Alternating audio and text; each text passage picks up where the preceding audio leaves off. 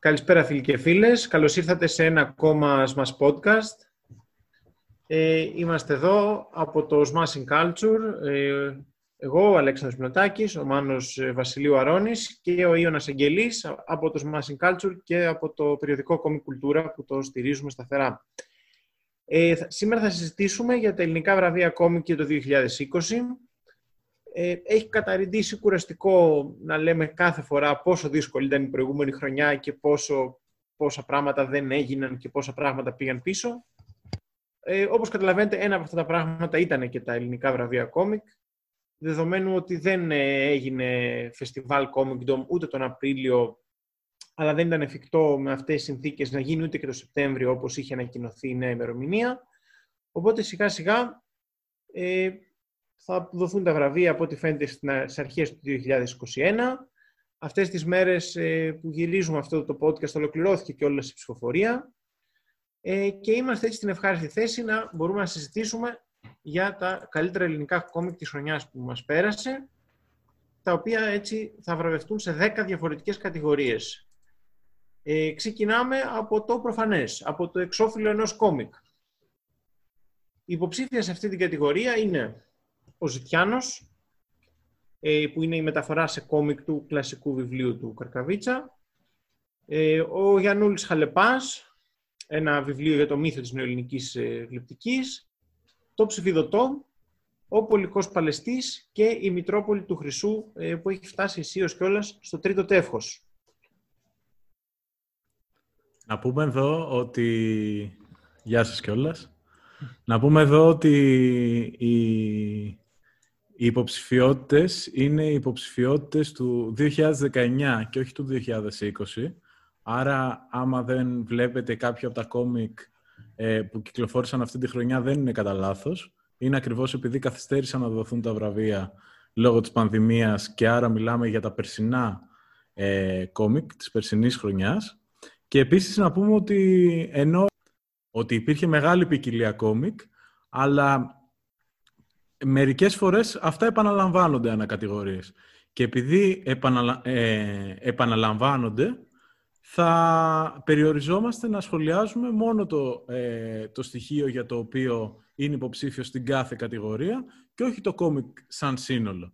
Όταν μιλήσουμε για το κόμικ σαν, ε, σαν σύνολο τουλάχιστον για αυτά που επαναλαμβάνονται, θα είναι κυρίως στην τελευταία κατηγορία που είναι το καλύτερο κόμικ όπου θα κάνουμε και τον απολογισμό ε, των περισσότερων κόμικ. Ε, τώρα, άρα, θα μιλήσουμε αποκλειστικά και μόνο για τα εξώφυλλα, έτσι όπως ψηφίστηκαν και αναδείχθηκαν στη συγκεκριμένη κατηγορία. Νομίζω να πω εισαγωγικά για τη συγκεκριμένη κατηγορία και μετά να τη σχολιάσουμε, ότι φέτος, επειδή ακριβώς είχαμε και πολλά κόμικ με πολύ υψηλού επίπεδου σχέδιο, ε, έδωσαν και πολύ ωραία εξώφυλλα. Και ακριβώς επειδή ε, το εξώφυλλο είναι το, το πρώτο πράγμα το οποίο σε τραβάει σε ένα, σε, και σε ένα βιβλίο και σε ένα κόμικ, ε, νομίζω ότι ευτύχησε φέτος η ελληνική κόμικ σκηνή σε, ε, σε ομορφιά και ε, στη λογική του ότι όταν βρίσκεται σε ένα βιβλιοπωλείο ε, πολλά, πολλές από τις εκδόσεις που κυκλοφόρησαν όταν τις βλέπεις σε ένα βιβλιοπωλείο, τις ξεχωρίζεις κατευθείαν. Από τη μεριά μου θα έλεγα ότι ε, θα, θα ξεχώριζα ως τα πιο εντυπωσιακά το ψηφιδωτό, ένα πανέμορφο, ε, ένα πανέμορφο εξώφυλλο χρυσό, ε, πολύ εντυπωσιακό, πολύ, ε, και με πολύ premium ε, τύπομα, αλλά και το Ζητιάνο που είναι το αποτέλεσμα, είναι ένα από τα πιο εντυπωσιακά καρέ του, του κόμικ που έχει σχεδιάσει και, ε, και δημιουργήσει εξ ολοκλήρου ο Κανέλο Σκόμπ, το οποίο το σχέδιο έτσι και αλλιώς είναι ε, από τα top ε, ελάχιστα ε, στην ελληνική κόμικ σκηνή και φυσικά έχει και, και διεθνή ε, και διεθνή πορεία πλέον, δεν περιορίζεται μόνο στο, στην ελληνική σκηνή. Ε, και ένα από τα ε, πιο εντυπωσιακά του καρέ ε, μπήκε και στο, στο εξώφυλλο της έκδοσής του.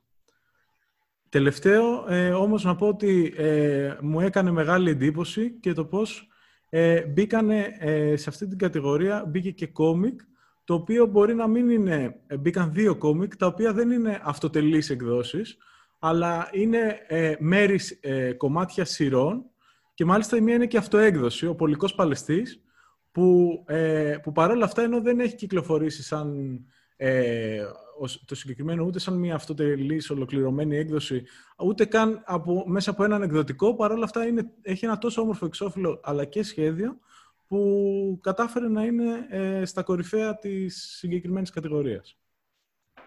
Ε, εγώ θα ξεχώριζα και τη Μητρόπολη του Χρυσού. Εντάξει, είμαστε στην τελική φάση ότι έχει φτάσει εδώ, έχει μια αλφα ποιότητα. Θα ξεχώριζα και τη Μητρόπολη του Χρυσού, που έτσι έχει κάνει μια σειρά φάνταση κόμικ ελληνικών, πολύ αξιόλογων και δίνει έτσι πάντα εξώφυλλα πάρα πολύ δυναμικά ε, και νομίζω και, δηλαδή, και στο, στον τρίτο τόμο της σειράς ε, τα καταφέρνει πάρα πολύ καλά.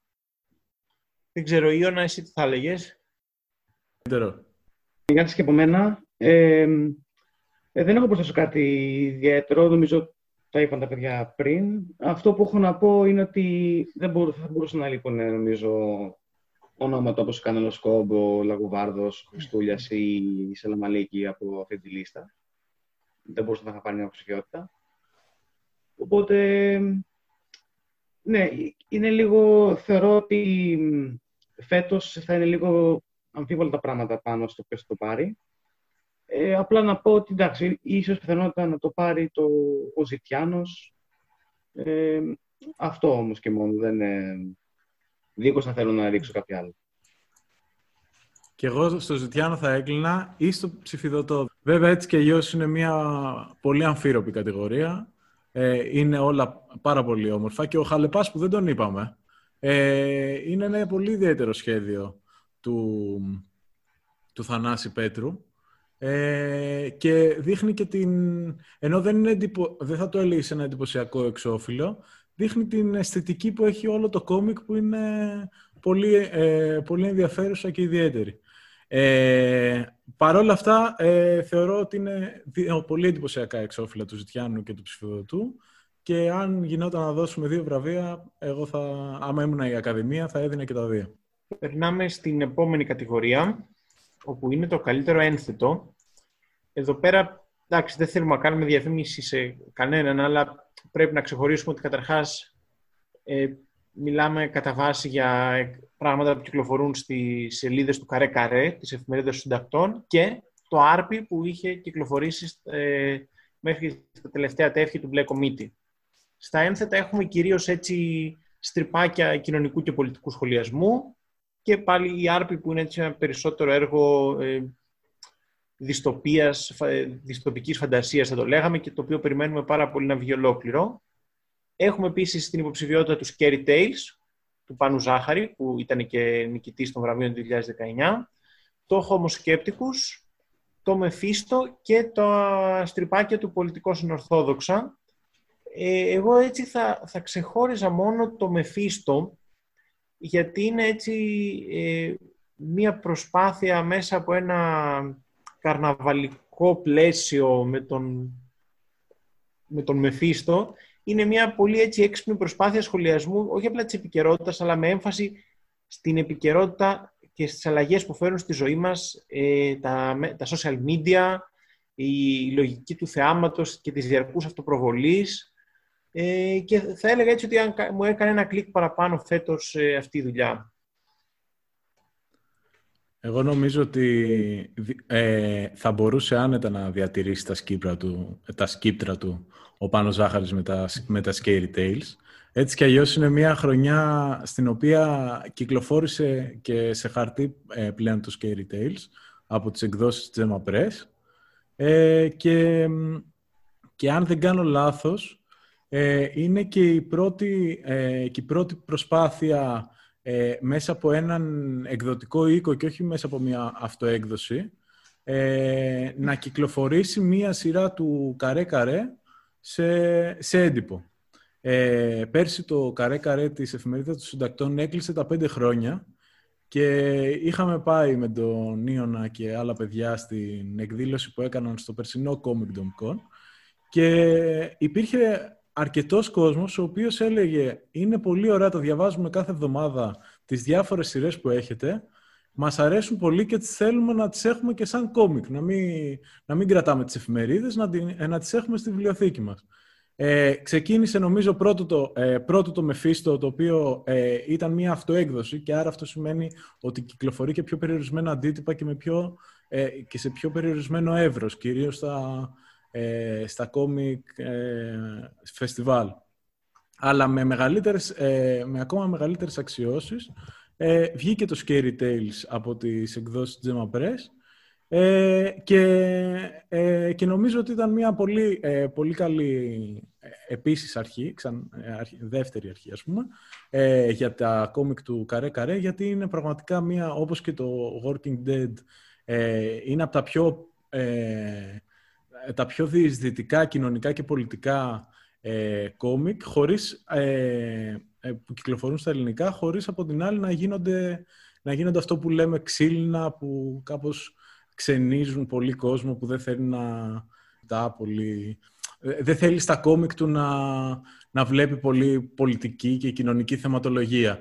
Είναι, ε, με, το, με το Scary Tales ο Ζάχαρης έχει καταφέρει να συνδυάσει και, ε, και, το, και το χιουμοριστικό τόνο και, ε, που, που έχει ήδη και από το Working Dead και ένα ιδιαίτερο μυθοπλαστικό στοιχείο να παίρνει παραμύθια ε, κλασικά παραμύθια ε, και να τα εξυγχρονίζει, να τα φέρνει στη σύγχρονη εποχή σαν παροδίες ε, ή σαν δια, μίνι, διασκευ, ε, διασκευές με χιουμοριστικό περιεχόμενο και μέσα από αυτές να, να, ε, να κάνει και τον κοινωνικό και πολιτικό σχολιασμό που είναι επίκαιρος, που έχει, που έχει στο μυαλό του πιο διαχρονικά, ε, πιο διαχρονικά πράγματα κτλ. Επίσης, ε, θέλω να... Ε, μου αρέσει πάρα πολύ το Homo Skepticus. Ε, θεωρώ ότι είναι ένα, μια πολύ... Μια, όχι απλά ε, πολύ δυνατή σειρά. Μια σειρά ε, που, έχει, που κρύβει από πίσω της πολλή δουλειά, πολύ, πολύ διάβασμα, πολλή εργασία και μια, μια δουλειά που, στην οποία έχει αφοσιωθεί ο, ο Τζον Αντωνό. πρόσφατα Πρόσφατα έβγαλε το εκατοστό επεισόδιο, άμα δεν κάνω λάθος, διαδικτυακά. Ε, και, και είναι πραγματικά μια, μια σειρά που θέλω σίγουρα να, τη, ε, να τυπωθεί κάποια στιγμή και να, ε, και να την έχω στη βιβλιοθήκη μου, γιατί πρέπει να τη διαβάσει κανείς ολόκληρη από, το, από την αρχή μέχρι το τέλος. Ε, πιάνει, πάρα πολλά, ε, πιάνει πάρα πολλά κομμάτια της, ε, της επιστήμης, της, ε, το, ε, της, ε, της επιστημονικής γνώσης, των διαφορετικών ε, επιστημονικών ρευμάτων, ε, του φιλοσοφικών, ε, φιλοσοφικών και,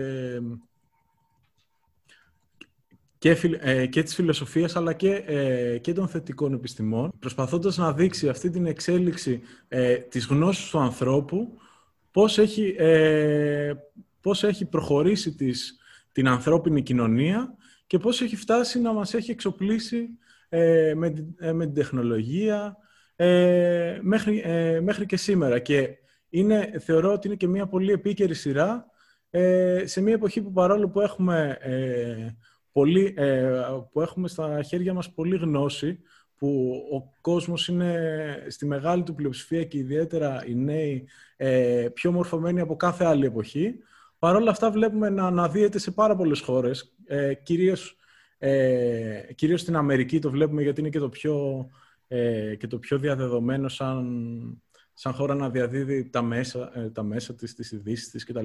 Αλλά και στην Ελλάδα ε, να αναδύεται ένας σύγχρονος ανορθολογισμός που στηρίζει ε, και πάνω σε αυτόν βασίζονται και ακροδεξιά ρεύματα και φασιστικά και νομίζω ότι με ένα, με ένα πολύ λεπτό τόνο ο, ο Αντωνό καταφέρνει να το σχολιάζει αυτό πολύ, ε, πολύ βαθιά. Βέβαια, κρατώ την επιφύλαξη ότι δεν το έχω δει κάπου τυπωμένο το Homo Skepticus. Νομίζω ότι θα έπρεπε να είναι στα διαδικτυακά κόμικ. Δεν ξέρω γιατί βρίσκεται στα ένθετα. αλλά εγώ το στηρίζω. Είναι, είναι και στα διαδικτυακά. Ναι, αλλά στα ένθετα γιατί βρίσκεται; Ε, ναι, όντως το Homo είναι στο comic. Ε, δεν ξέρω γιατί το βάλανε στα ένθετα. Ε, βέβαια, εντάξει, αυτό και ε, το Homo και η Art ξεχωρίζουν ε, σε μια κατηγορία που είναι πολύ υπόλοιπη από καρέ καρέ τα ένθετα. Δεν είναι η πρώτη που, που τυπώθηκε το Scary Tales. Ε, είχε τυπωθεί και το, το Tasmar, το Αδέσποτα Σκίτσα. Ναι, έχεις δίκιο, ε, my bad. Οπότε, θες πω, αυτό ok. Okay. Ε, κατά τα άλλα, τώρα εντάξει, νομίζω ότι ο Μάνος κάλυψε τα περισσότερα. Ε, το Πολιτικώς Ανορθόδοξα νομίζω ότι άξιζε επιτέλους να πάρει μια υποψηφιότητα. Δεν είχε πάρει μέσα στα προηγούμενα χρόνια. Και ίσως και βραβείο, εγώ θα έλεγα. Ε, ναι, ναι, ίσως. Ε, Γενικώς, φέτος και εγώ θα, θα, δεν ξέρω. Προσωπικά νομίζω ότι πιθανότατα να το πάρει πάλι ο Ζάχαρης. Ε, γιατί εντάξει, το Scary Tales σκίζει, είναι απίστευτο. Ε, θα είναι πάντα σταθερά τέλειο. Ε, και το πολιτικό του σχόλιο και τα πάντα όλα. Ε, κατά τα άλλα όμως, ε, θα ήθελα κι εγώ, όπως και ο, και ο, και ο Αλέξανδρος, να το πάρει ο Καμένος, διότι το Μεφίστο είναι πολύ αξιόλογο και πάντα, δεν ξέρω, κάπως περνάει η συζήτηση ε, σε σχέση με τα υπόλοιπα του Καρέ-Καρέ. Ε, ή και ο Αντώνο που δεν έχει πάρει, ξέρω εγώ, στα ένθετα κάποια στιγμή. Οπότε δεν ξέρω, εγώ είμαι, όποιο και να το πάρει με εντάξει. Ε, αλλά ναι, και εγώ άμα έκανα μια πρόβλεψη, νομίζω θα το πάρει ο Ζάχαρης πιθανότητα και φέτος. Εγώ μάλλον το Ζάχαρη, ε, στο Ζάχαρη θα έκλεινα ή στον Αντωνό, όπως ξαναείπα, ε, που θα ήταν μια πολύ ε, ευχάριστη έκπληξη. Επειδή δεν είναι ένθετο το λέω, μάλλον ε, θα ήταν ευχάριστη έκπληξη. Σαν τελευταίο, ε, σαν τελευταίο σχόλιο θα έλεγα ε, ότι δεν πρέπει να αδικούμε την Άρπη. Είναι ένα ε, πολύ εντυπωσιακό σχέδιο της, ε, της Έλληνας Γόγου και ένα πολύ ενδιαφέρον σενάριο, όσο το είδαμε τουλάχιστον στις σελίδες του Black Committee. Παρ' όλα αυτά, εγώ δεν θα το, δεν θα το αναδείκνυα προσωπικά νικητή, όχι γιατί δεν αξίζει ε, την προσοχή μας και, ε, και, το, και το ενδιαφέρον μας, αλλά επειδή είναι μια ιστορία η οποία, όπως και οι περισσότερες ιστορίες που κυκλοφορούσαν σε συνέχεια στο Black Committee, έχει μείνει, ε, έχει μείνει, σε, έχει μείνει στάσιμη, ε, δεν έχει ολοκληρωθεί, είναι, ε, δεν, ε, δεν έχουμε δει ίσως ούτε, ούτε καν το μεγαλύτερο κομμάτι της ιστορίας που ήθελαν να μας διηγηθούν. Θα μπορούσαμε να πούμε ότι ήταν ένα teaser όσον έχουμε να δούμε. Οπότε ε, το, θα πρέπει να το αναμένουμε με ανυπομονησία για, όταν, ε, για την περίοδο που θα κυκλοφορήσει ολοκληρωμένο πλέον, ε, σαν ολοκληρωμένο κόμικ, όπως έγινε και με τους ληστές φέτος. Ετοιμάζεται να γίνει και με άλλες σειρές του Black Committee και με το καλό να γίνει και με την Άρπη. Ναι, και εγώ συμφωνώ. Η Άρπη φέτος είναι... δεν θα το έδινα κι εγώ. Ε, κυρίως επειδή σε σχέση και όλες και με τις άλλες σειρές του κομίτη, η Άρπη πήγαινε λίγο πιο αργά, είχε να χτίσει έναν ολόκληρο κόσμο που πίσω της ήταν πραγματικά μόνο μια μικρή εισαγωγή ότι πήραμε. Ε, δεν είναι σε καμία περίπτωση τόσο ολοκληρωμένο σαν αφήγημα όσο είναι τα υπόλοιπα τέσσερα. Ε, οπότε ναι. Ναι, η επόμενη κατηγορία είναι το καλύτερο διαδικτυακό κόμικ. Εδώ, εντάξει, τα περισσότερα από αυτά έχουν κυκλοφορήσει μέσα στη, στην σελίδα στο κόμικ. Ε, κάποια από αυτά, όπως είπα, μπαδοϊστορίες έχουν μεταφερθεί και όλα στο allformama.gr ε, και οι υποψήφοι είναι οι αναγνώστες, το Comedix, The Working Dead End, το Homo Skepticus και ε, οι μπαμπαδοϊστορίες, οι οποίες, εντάξει, ε, δεν ξέρω αν ε, αυτές αξίζουν το βραβείο και κανείς από τους υπόλοιπους, αλλά νομίζω έτσι έχουν ξεχωρίσει λίγο παραπάνω ε, εκδόθηκαν το προηγούμενο διάστημα και όλες από τις εκδόσεις Μικρός Ήρωας και είναι δύσκολο τώρα να κάνεις ένα κόμικ για τη σχέση του ενός πατέρα με την κόρη του χωρίς να καταφύγεις έτσι σε γλυκανάλατες ευκολίες. Ο Στεφαδούρος όμως το έχει καταφέρει όντως να κάνει κάτι πραγματικά ποιοτικό, τρυφερό, που έχει κάτι να πει επίκαιρο έτσι και σε κάποια σημεία Και έτσι είναι από αυτή την κατηγορία αυτό έχω ξεχωρίσει, μαζί βέβαια και με όσα υπόθηκαν πριν ε, και για το Working Dead και για το Homo Skepticus. Δεν ε, συμφωνώ απολύτως. Που συμφωνώ απολύτως δηλαδή. Η αναγνώριση αλήθεια είναι του Τόμεκ. Δεν το έχω παρακολουθήσει ιδιαίτερα. Ωστόσο, όσο έχω δει, είναι πραγματικά αξιόλογο και ε, δεν πολύ ζητιέται ξανά κι αυτό. Ε, δηλαδή, σίγουρα νομίζω ότι η σύντηση είναι περισσότερο το Comedics που, του Ατζαράκη και του Στεφαδούρου χρόνια τώρα που βγαίνουν μέσα από το show comic. Ε, εντάξει, πριν το ανάβει στο Φαδούρ στο σχέδιο, το είχαν και κάποιοι άλλοι δημιουργοί. Ε, το Walking Dead, εντάξει, του Ζάχαρη. Ε, πολύ δυνατό για άλλη μια, χρονιά, για άλλη μια χρονιά. Ε, το Homo Skepticus το σχολιάσαμε και πριν και οι ιστορίες, εντάξει, που πήγαν και τώρα και στο All for Mama, που ε, και γενικώς δηλαδή και αυτό το άλμπουμ που βγάλε ο μικρός ήρωας που μάζευε τα καλύτερα ας πούμε, ε, από τα strips. Είναι όλα πολύ αξιόλογα. Ε, εγώ αν είχα να διαλέξω κάποιο... Εντάξει, νομίζω ξανά ο Ζάχαρης είναι σταθερή αξία. Ε, θα ήθελα, αν δεν το πάρει ο Αντώνο στο ένθετο, αν θα μπορούσε να το πάρει εδώ πέρα, θα ήμουν πολύ χαρούμενος. Ε, κατά τα άλλα, όμως, άμα το έπαιρναν οι πρωτοιστορίες ή ξανά ο Ζάχαρης, ξανά θα ήμουν πολύ ok με την επιλογή. Να πω αρχικά για τους αναγνώστες ότι καλά, ο Τόμεκ είναι, είναι πολύ γνωστός. Ήταν και ο προτεργάτης του The Very Close Circle. Ο Τόμεκ λοιπόν έχει ε, μεγάλο έργο στη, στην ελληνική κόμικ σκηνή ε, και συνεχίζει να, να ε, να βγάζει εξαιρετικά σχέδια, κυρίως μέσα από εικονογραφήσεις παιδικών ή άλλων βιβλίων. Και η δουλειά του είναι πραγματικά αξιοθαύμαστη. Οι αναγνώστες μπορεί να μην είναι ένα κόμικ, ένα, μια σειρά την οποία θα την τσεκάρεις κάθε εβδομάδα, όπως μπορεί να τσεκάρεις το, το νέο Working Dead που ε, θα σου πει μια, μια νέα ιστορία, κάτι σχετικό με το παρελθόν και όλα αυτά τα ωραία που κάνει ο Ζάχαρης.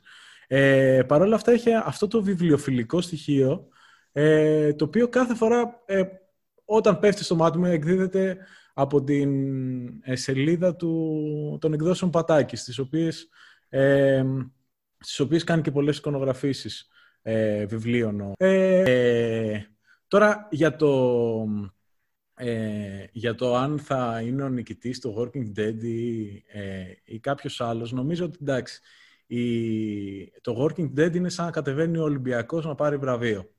Ε... Α, μπορούμε να, να μην έχουμε τέτοια, παρακαλώ. παρακαλώ να μην έχουμε τέτοια. Ε... Πέρα, είναι, ok, okay, είναι, ε, είναι σαν να κατεβαίνει ο Ολυμπιακός. Ε, εκτός, πραγματικά και, αν εννοείς ότι έχεις στήσει κάποιους κριτές ο Ζάχαρης, δεν συμφωνώ. Ναι. Αν υπάρχουν πληρωμένοι κριτές, ναι, μπορεί. Όχι, όχι. Έχει πραγματικά φοβερή ομάδα, ποιοτική. Κάθε χρόνο, ε, κάθε χρόνο κάνει μεταγραφές, έχει ένα σταθερό προπονητή ο οποίος ε, ξέρει να δουλεύει την ομάδα. Και Πες ποτέ... Αυτά, εντάξει. Σε αφήνω να τα πεις γιατί είναι και ίδιος ο Ζάχαρης Ολυμπιακός. Ακριβώς, μπράβο, ήθελα να το πω αυτό ότι το λέω και επειδή είναι και Ολυμπιακός ο Ζάχαρης. Κανένας δεν είναι τέλειος. Ε, και ακριβώς για αυτόν τον λόγο, λοιπόν, ε, δεν μπορείς να πεις ότι έπεσε, έπεσε κάτω από το επίπεδο που τον περίμενες. Ε, Παρ' όλα αυτά, Είμαστε, ε, είναι πάρα πολύ ευχάριστο ε, που ο ανταγωνισμός είναι μεγάλος και σε αυτή την κατηγορία. Ε, το, για το Homo Skepticus τα είπα προηγουμένως και παραμένουν ίδια. Για τις μπομπαδοϊστορίες είπατε κι εσείς, πραγματικά είναι μία από τις πιο ευχάριστες, πιο φαν ε, σειρές για, για ένα θέμα το οποίο συνήθως είναι πιο μίζερο, πιο ξέρεις αυτοί οι φίλοι σου που έχουν παιδιά και μιλάνε συνεχώς για αυτά. Όχι, ο Στεφαδούρος ε, σου λέει ότι θα μιλήσω γι' αυτό, αλλά ε, θα, σ αρέσει, ε, θα σ' αρέσει να τα ακούς, θα, σ αρέσει, θα σου πω ιστορίες ε, θα σου πω ιστορίες της ζωής μου, αλλά δεν θα τις πω με, ε, με διδακτισμό, να σου πω κοίτα είμαι nerd και έτσι πρέπει να το κάνεις. Όχι, θα, ε, θα κάτσω, θα, ε, θα αυτοσαρκαστώ και θα, ε, και θα σε κάνω και να γελάσεις ε, με απλές καθημερινές ιστορίες. Όπως, ε, όπως ας πούμε η Δήμητρα Δαμοπούλου κάνει το, ε, το true story και κάνει απλές καθημερινές ιστορίες της δικιάς της ζωής, έτσι και ο Ε, και ο Στεφαδούρος έχει πιάσει ένα άλλο, ε, ένα άλλο στοιχείο της καθημερινότητας, το πώς είναι να είσαι νέος γονιός σε, ε, σε ένα παιδί μικρής ηλικίας και να το, ε, και να το αναπτύσσεις σαν ένα μικρό προσωπικό ημερολόγιο. Ε, και νομίζω ότι είναι και κάτι πολύ τρυφερό, το οποίο ε, θα μείνει και σε όλους εμάς σαν αναγνώστες, αλλά και στους ίδιους ε, σαν, σαν οικογένεια. Μου φαίνεται πάρα πολύ ωραίο όλο αυτό. Ε, οπότε και πάλι δεν θα μπορούσα να, να ξεχωρίσω κάποιο, αν και δηλώνω φανατικός Ολυμπιακός. Στην επόμενη κατηγορία είναι οι αυτοεκδόσεις. Υπόθηκε και πριν, πολλές φορές ε, είναι δύσκολο για ένα δημιουργό, για μια δημιουργό να πάρει την ευθύνη και μόνος του, μόνη της να, να τυπώσει ένα κόμικ. Θα είναι σε μικρότερο τυράζ, πρέπει να πάρει και την ευθύνη της διανομής. Έχει πάντα ένα ρίσκο, ωστόσο πάρα πολλές φορές έχουν ξεχωρίσει ε, κόμικ από τις αυτοεκδόσεις και έχουν κάνει το, το δικό τους χαμό. Ε, στην κατηγορία των αυτοεκδόσεων είναι υποψήφιος ο Πολικός Παλαιστής στο δεύτερο τεύχος, ο Μεφίστο, πριν λέγαμε για το Μεφίστο 2 που κυκλοφορεί ως ένθετος στο Καρέ Καρέ, η Παλικαρού, το Τσοντοκόμικ και τα Πουλιά. Ε, έτσι, πάλι δεν μπορώ να πω ποιος θα έπρεπε να κερδίσει, αλλά θα ξεχώριζα σίγουρα τα Πουλιά του Γιώργου Κομιώτη και του Στίβ Στιβακτή, που είναι έτσι ένα comic book ε, με δύο ιστορίες και με δύο διαφορετικά εξώφυλλα, ανάλογα με το από ποια μεριά το διαβάζεις, ε, που προσπαθεί και τα καταφέρει, δηλαδή έτσι να είναι χιουμοριστικό, ε, γράφοντας όμως εμπνευσμένο είτε από τον ελληνικό κινηματογράφο του 50-60, είτε από αντί, της αντίστοιχης περίοδου ε, το αμερικάνικο νουάρ. Πάντα με πουλιά, πάντα με χιουμοριστικό, χιουμοριστική διάθεση και αντίστοιχο σχέδιο και είναι μια πολύ, πολύ αξιόλογη προσπάθεια. Ε, και εντάξει, μπορούμε τώρα να μην αναφέρουμε το, το Τσοντοκόμικ που είναι ένα συλλογικό έργο από γυναίκες δημιουργούς. Είναι μια πολύ επιτυχημένη προσπάθεια για μια άλλη προσέγγιση στο γυναικείο κόμικ με, έτσι, με τελείως άλλη οπτική, με στο ερωτικό κόμικ, συγγνώμη, με τελείως άλλη οπτική από ό,τι έχουμε συνηθίσει. Ε, και το τσοντοκόμικ είναι αυτό που λέει ο τίτλος, είναι, προσφέρει πολλά διαφορετικά στυλ σχεδίου μέσα και ε, βέβαια είναι ακριβώς ένας τρόπος έτσι να, να αντιστραφούν κάποιες νόρμες στο ερωτικό κόμικ οι οποίες έτσι μόνο, σήμερα μόνο ως σεξιστικές και επιβλαβείς μπορούν να κρυθούν. Ε, είναι σίγουρα ένα από τα κόμικ και, και γενικά και από τα κόμικ αυτοεκδόσεις που ξεχώρισαν στη χρονιά που πέρασε. Εγώ να πω ότι κάθε χρόνο βλέπουμε ακόμα περισσότερες αυτοεκδόσεις ε, και, και είναι πολύ... Ε, και είναι πολύ, ε, και είναι πολύ ελπιδοφόρο ε, το πώς η αύξηση των κόμικ φεστιβάλ σε όλη την Ελλάδα βοηθάει και, ε, και τους ίδιους τους τους καλλιτέχνες σε μικρή ηλικία να τολμούν, να, να ρισκάρουν, να ρισκάρουν και οικονομικά στην πραγματικότητα. Ε, να εκδώσουν μια δουλειά τους, να τη δώσουν στον κόσμο, να τη δει ε, μια ολοκληρωμένη δουλειά τους. Γιατί συνήθως όλοι έχουν μια Facebook σελίδα, ένα Instagram και, και μπορούν να προωθούν κάποια κομμάτια τους, αλλά ένας, ε, ένας καλλιτέχνης θέλει να, να δώσει και κάτι ολοκληρωμένο, ε, να δώσει και κάτι ολοκληρωμένο στο κοινό του, προκειμένου ε, και να αποτυπώσει μια ιδέα του, ακόμα και αν βρίσκεται στα πρώτα του βήματα και το γνωρίζει. Ε, και, ε, και επειδή ε, και προκειμένου να τον γνωρίσει και, ε, και το κοινό και όσο, όσο αυξάνονται τα, τα comic festivals τα οποία, ε, όσο, τα οποία πάντα πρέπει να έχουν τη λογική του να αναδεικνύουν τέτοιες προσπάθειες ανθρώπων που βρίσκονται στα πρώτα τους βήματα ε, τόσο αυξάνονται και, ε, και, και αυτές οι προσπάθειες ε, οι οποίες είναι ε, οι περισσότερες πολύ αξιόλογες.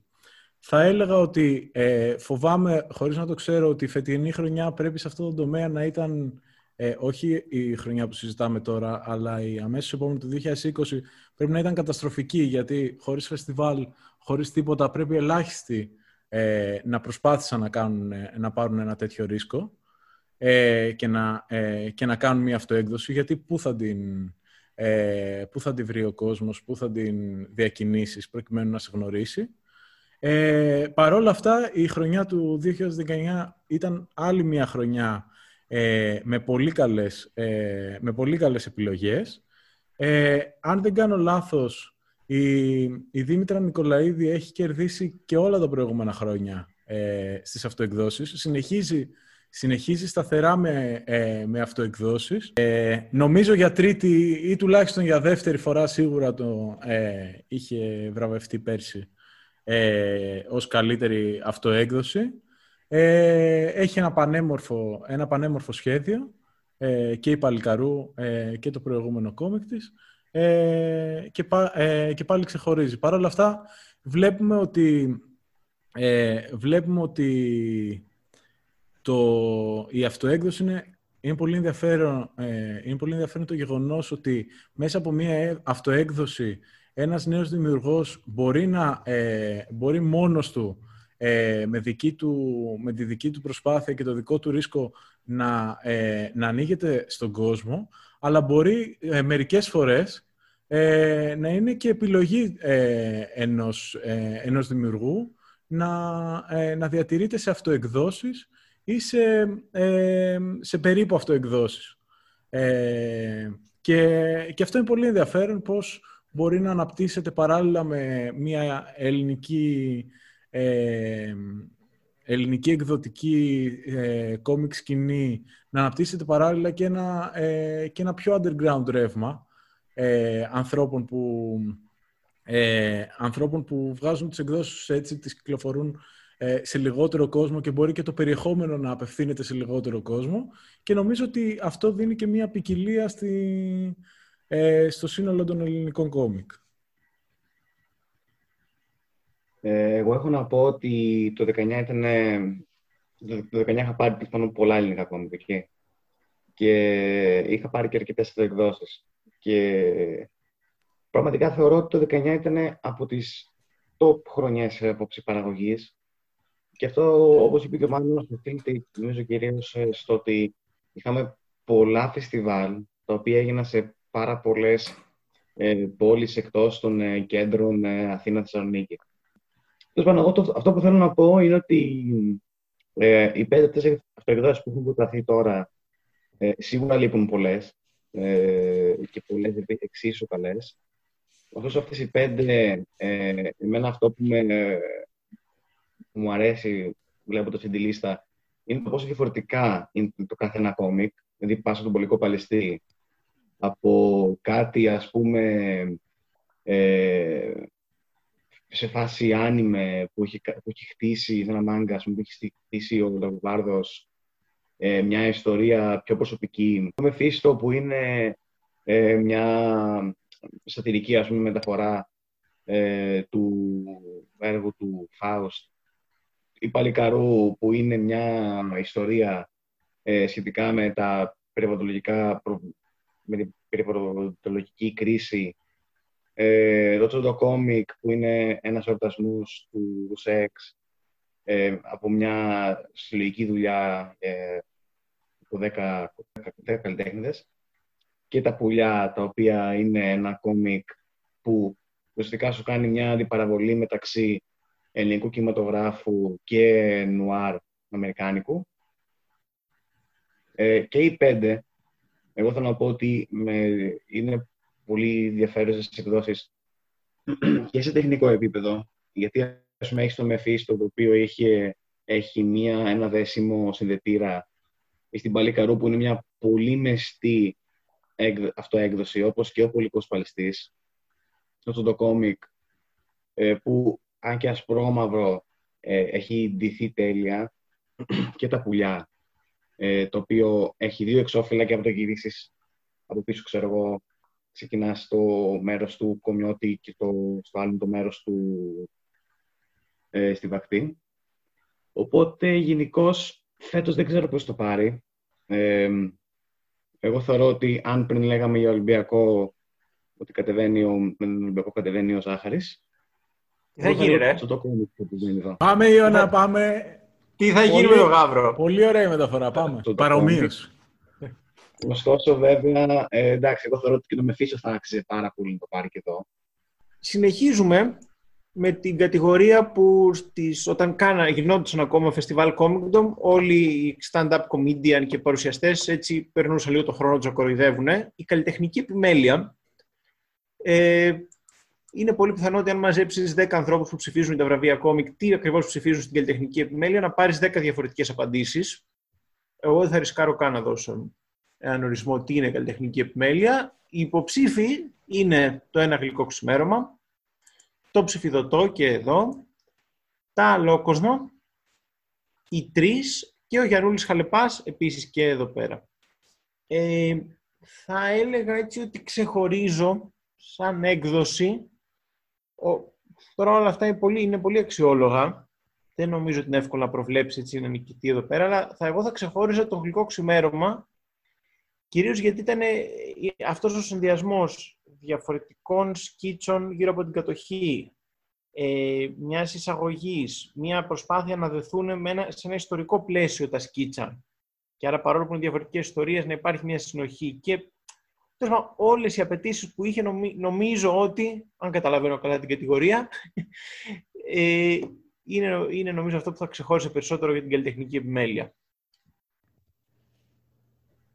Και εγώ, χωρίς να ξέρω τι, τι εννοούμε σαν καλλιτεχνική επιμέλεια, ε, το, το πρώτο που θα μου ερχόταν στο μυαλό, ακούγοντας τη λέξη επιμέλεια κυρίως, θα ήταν το ένα γλυκό ξημέρωμα.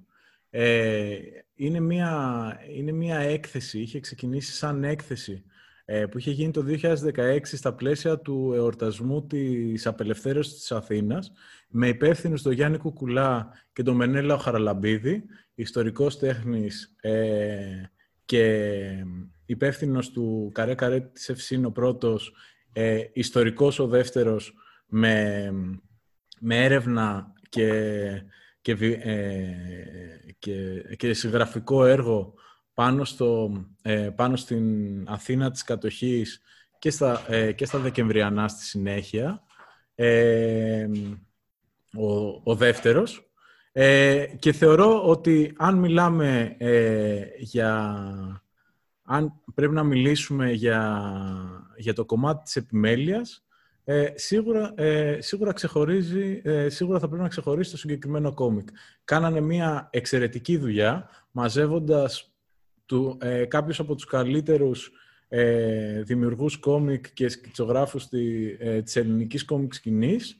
Ε, τους ανέθεσαν να, ε, να διηγηθούν τις δικές, τους, ε, τις δικές τους ιστορίες που είναι είτε παρμένες από το, ε, είτε παρμένες από το παρελθόν, από, ε, όπως είναι η ιστορία ε, που, έγρα, ε, που έκανε ο Δερβενιώτης για το κατέβασμα της σημαίας, η, η εμβληματική αυτή τη στιγμή στην ιστορία της έναρξης, της ιστορίας της αντίστασης στην κατοχική Ελλάδα, το κατέβασμα της Σβάστιγκας από την Ακρόπολη, από το Γλέζο και το Σιάντο, ε, είτε και, ε, και μυθοπλαστικού περιεχομένου, ε, μυθοπλαστικού περιεχομένου ιστορίες, οι οποίες έχουν ε, την πρώτη του σύλλη στο, στο παρελθόν και στη, στην ιστορική πραγματικότητα της, ε, της Αθήνας της κατοχής. Και θεωρώ ότι είναι, ε, θεωρώ ότι είναι μία από τις ε, τις από τα, ένα από τα καλύτερα κόμικ που, ε, που είχαμε φέτος. Και, για, ε, και ακριβώς επειδή είναι περισσότερον, ε, νομίζω ότι εδώ, ε, εδώ αξίζει, δεν, δεν θα είχε νόημα να, να απαριθμούμε έναν έναν, αλλά να απαριθμούμε αυτούς που ήταν ε, επικεφαλής αυτής τη, της προσπάθειας, τον Γιάννη Κουκουλά και τον Μενέλα Χαραλαμπίδη, ε, και νομίζω ότι αυτή θα έπρεπε να είναι σίγουρα η κατηγορία τους. Παρ' όλα αυτά, αν μιλάμε και για το πόσο όμορφο είναι, ε, πόσο όμορφη είναι μια έκδοση, πόσο την έχουν στήσει έτσι ώστε να, ε, να είναι να, και να τραβάει το μάτι ε, και να ευχαριστιέσαι να τη διαβάσεις, ε, σίγουρα και το ψηφιδωτό ε, είναι... όχι, έχει, έχει εδώ πέρα να μας πει πολλά. Ε, είναι μια πανέμορφη έκδοση. Ξεκινήσαμε από το πανέμορφο εξώφυλλο που έχει πολύ εντυπωσιακό ε, και πραγματικά είναι, είναι μια πολύ ωραία ε, μια, μια έκδοση που χαίρεσαι να, να ξεφυλίζεις και να διαβάζεις. Άρα από αυτή τη, ε, από αυτή τη σκοπιά ε, θα, θα διάλεγα και το ψηφιδωτό. Το ένα γλυκό ξημέρωμα ε, πρέπει να βραβευτεί στη συγκεκριμένη κατηγορία. Λοιπόν, εγώ... Το καλλιτεχνή μέλεια σημαίνει γραφιστική. Okay. Ε, όταν μιλάμε για ένα comic graphic novel, δεν μπορούμε να, άμεσα να το συνδέσουμε με γραφιστική, διότι εντάξει, είναι μια απλή σελιδοποίηση ως επιτοπλίστων, έτσι.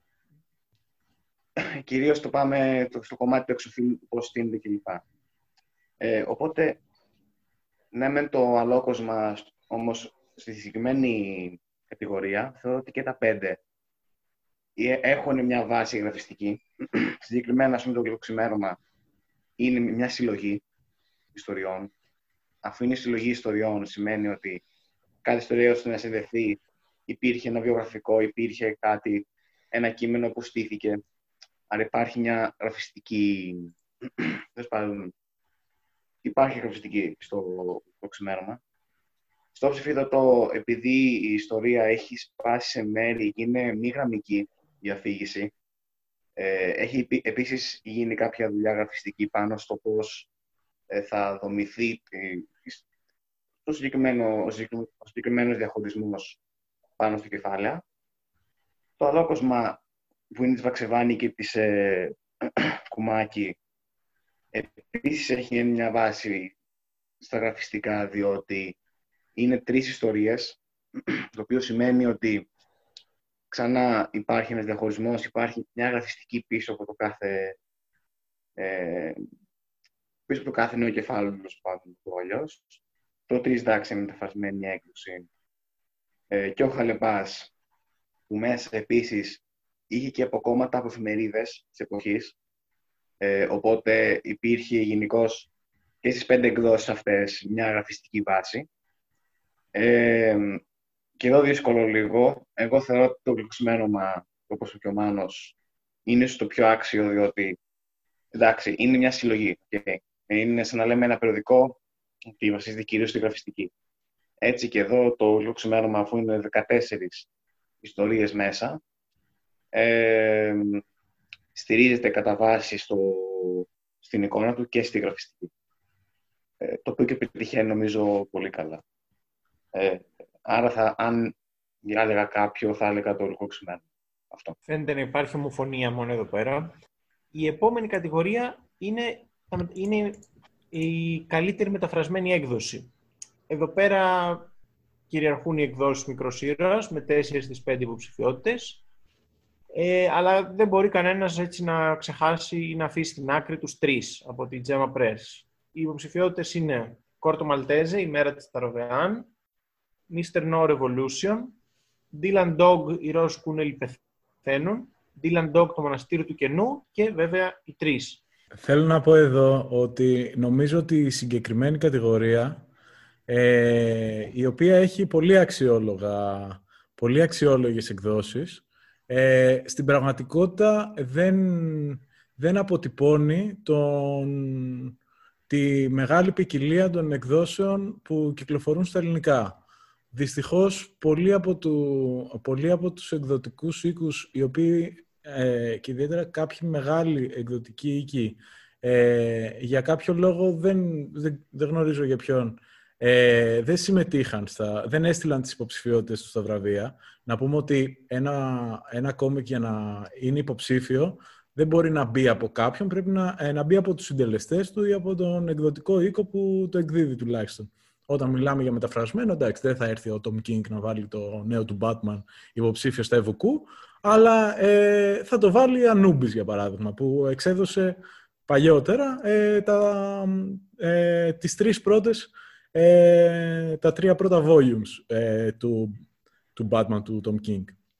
Και ενώ λοιπόν ήταν μια χρονιά το 2019 που κυκλοφόρησαν πολύ σημαντικά ε, μεταφρασμένα κόμικ ε, και από διάφορους εκδοτικούς, ε, στην πραγματικότητα ήταν υποψήφια ε, και κατέληξε η τελική πεντάδα με, θα έλεγα, το 1 πέμπτο από, ε, από την ποικιλία που υπήρχε.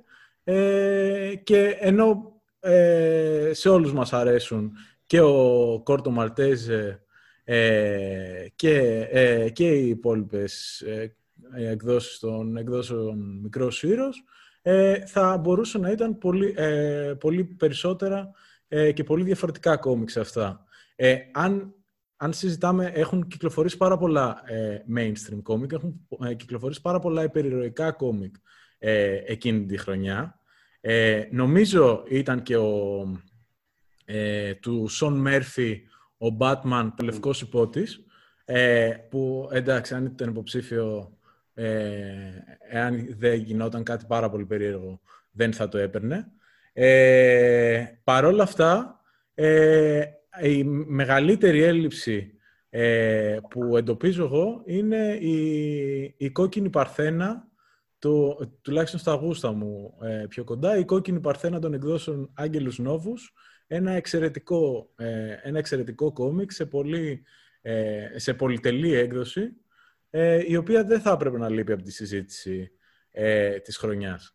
Παρ' όλα αυτά, ε, αν ξεχωρίζω κάποιο, ε, το οποίο θα το ξεχώριζα και άμα ήταν όλα μέσα, γιατί πραγματικά το θεωρώ ένα από τα καλύτερα ε, κόμικ που κυκλοφόρησαν μεταφρασμένα, ε, είναι οι τρεις. Ο Γκίλεν ε, δημιούργησε μια πολύ ενδιαφέρουσα και, ε, και με δράση και με ιστορικό ενδιαφέρον ιστορία ε, στην αρχαία Σπάρτη, μίλησε ε, για, του, για τους ανώνυμους, για τους ε, καταπιεσμένους της εποχής, τους, ε, τους δούλους ε, της αρχαίας Σπάρτης.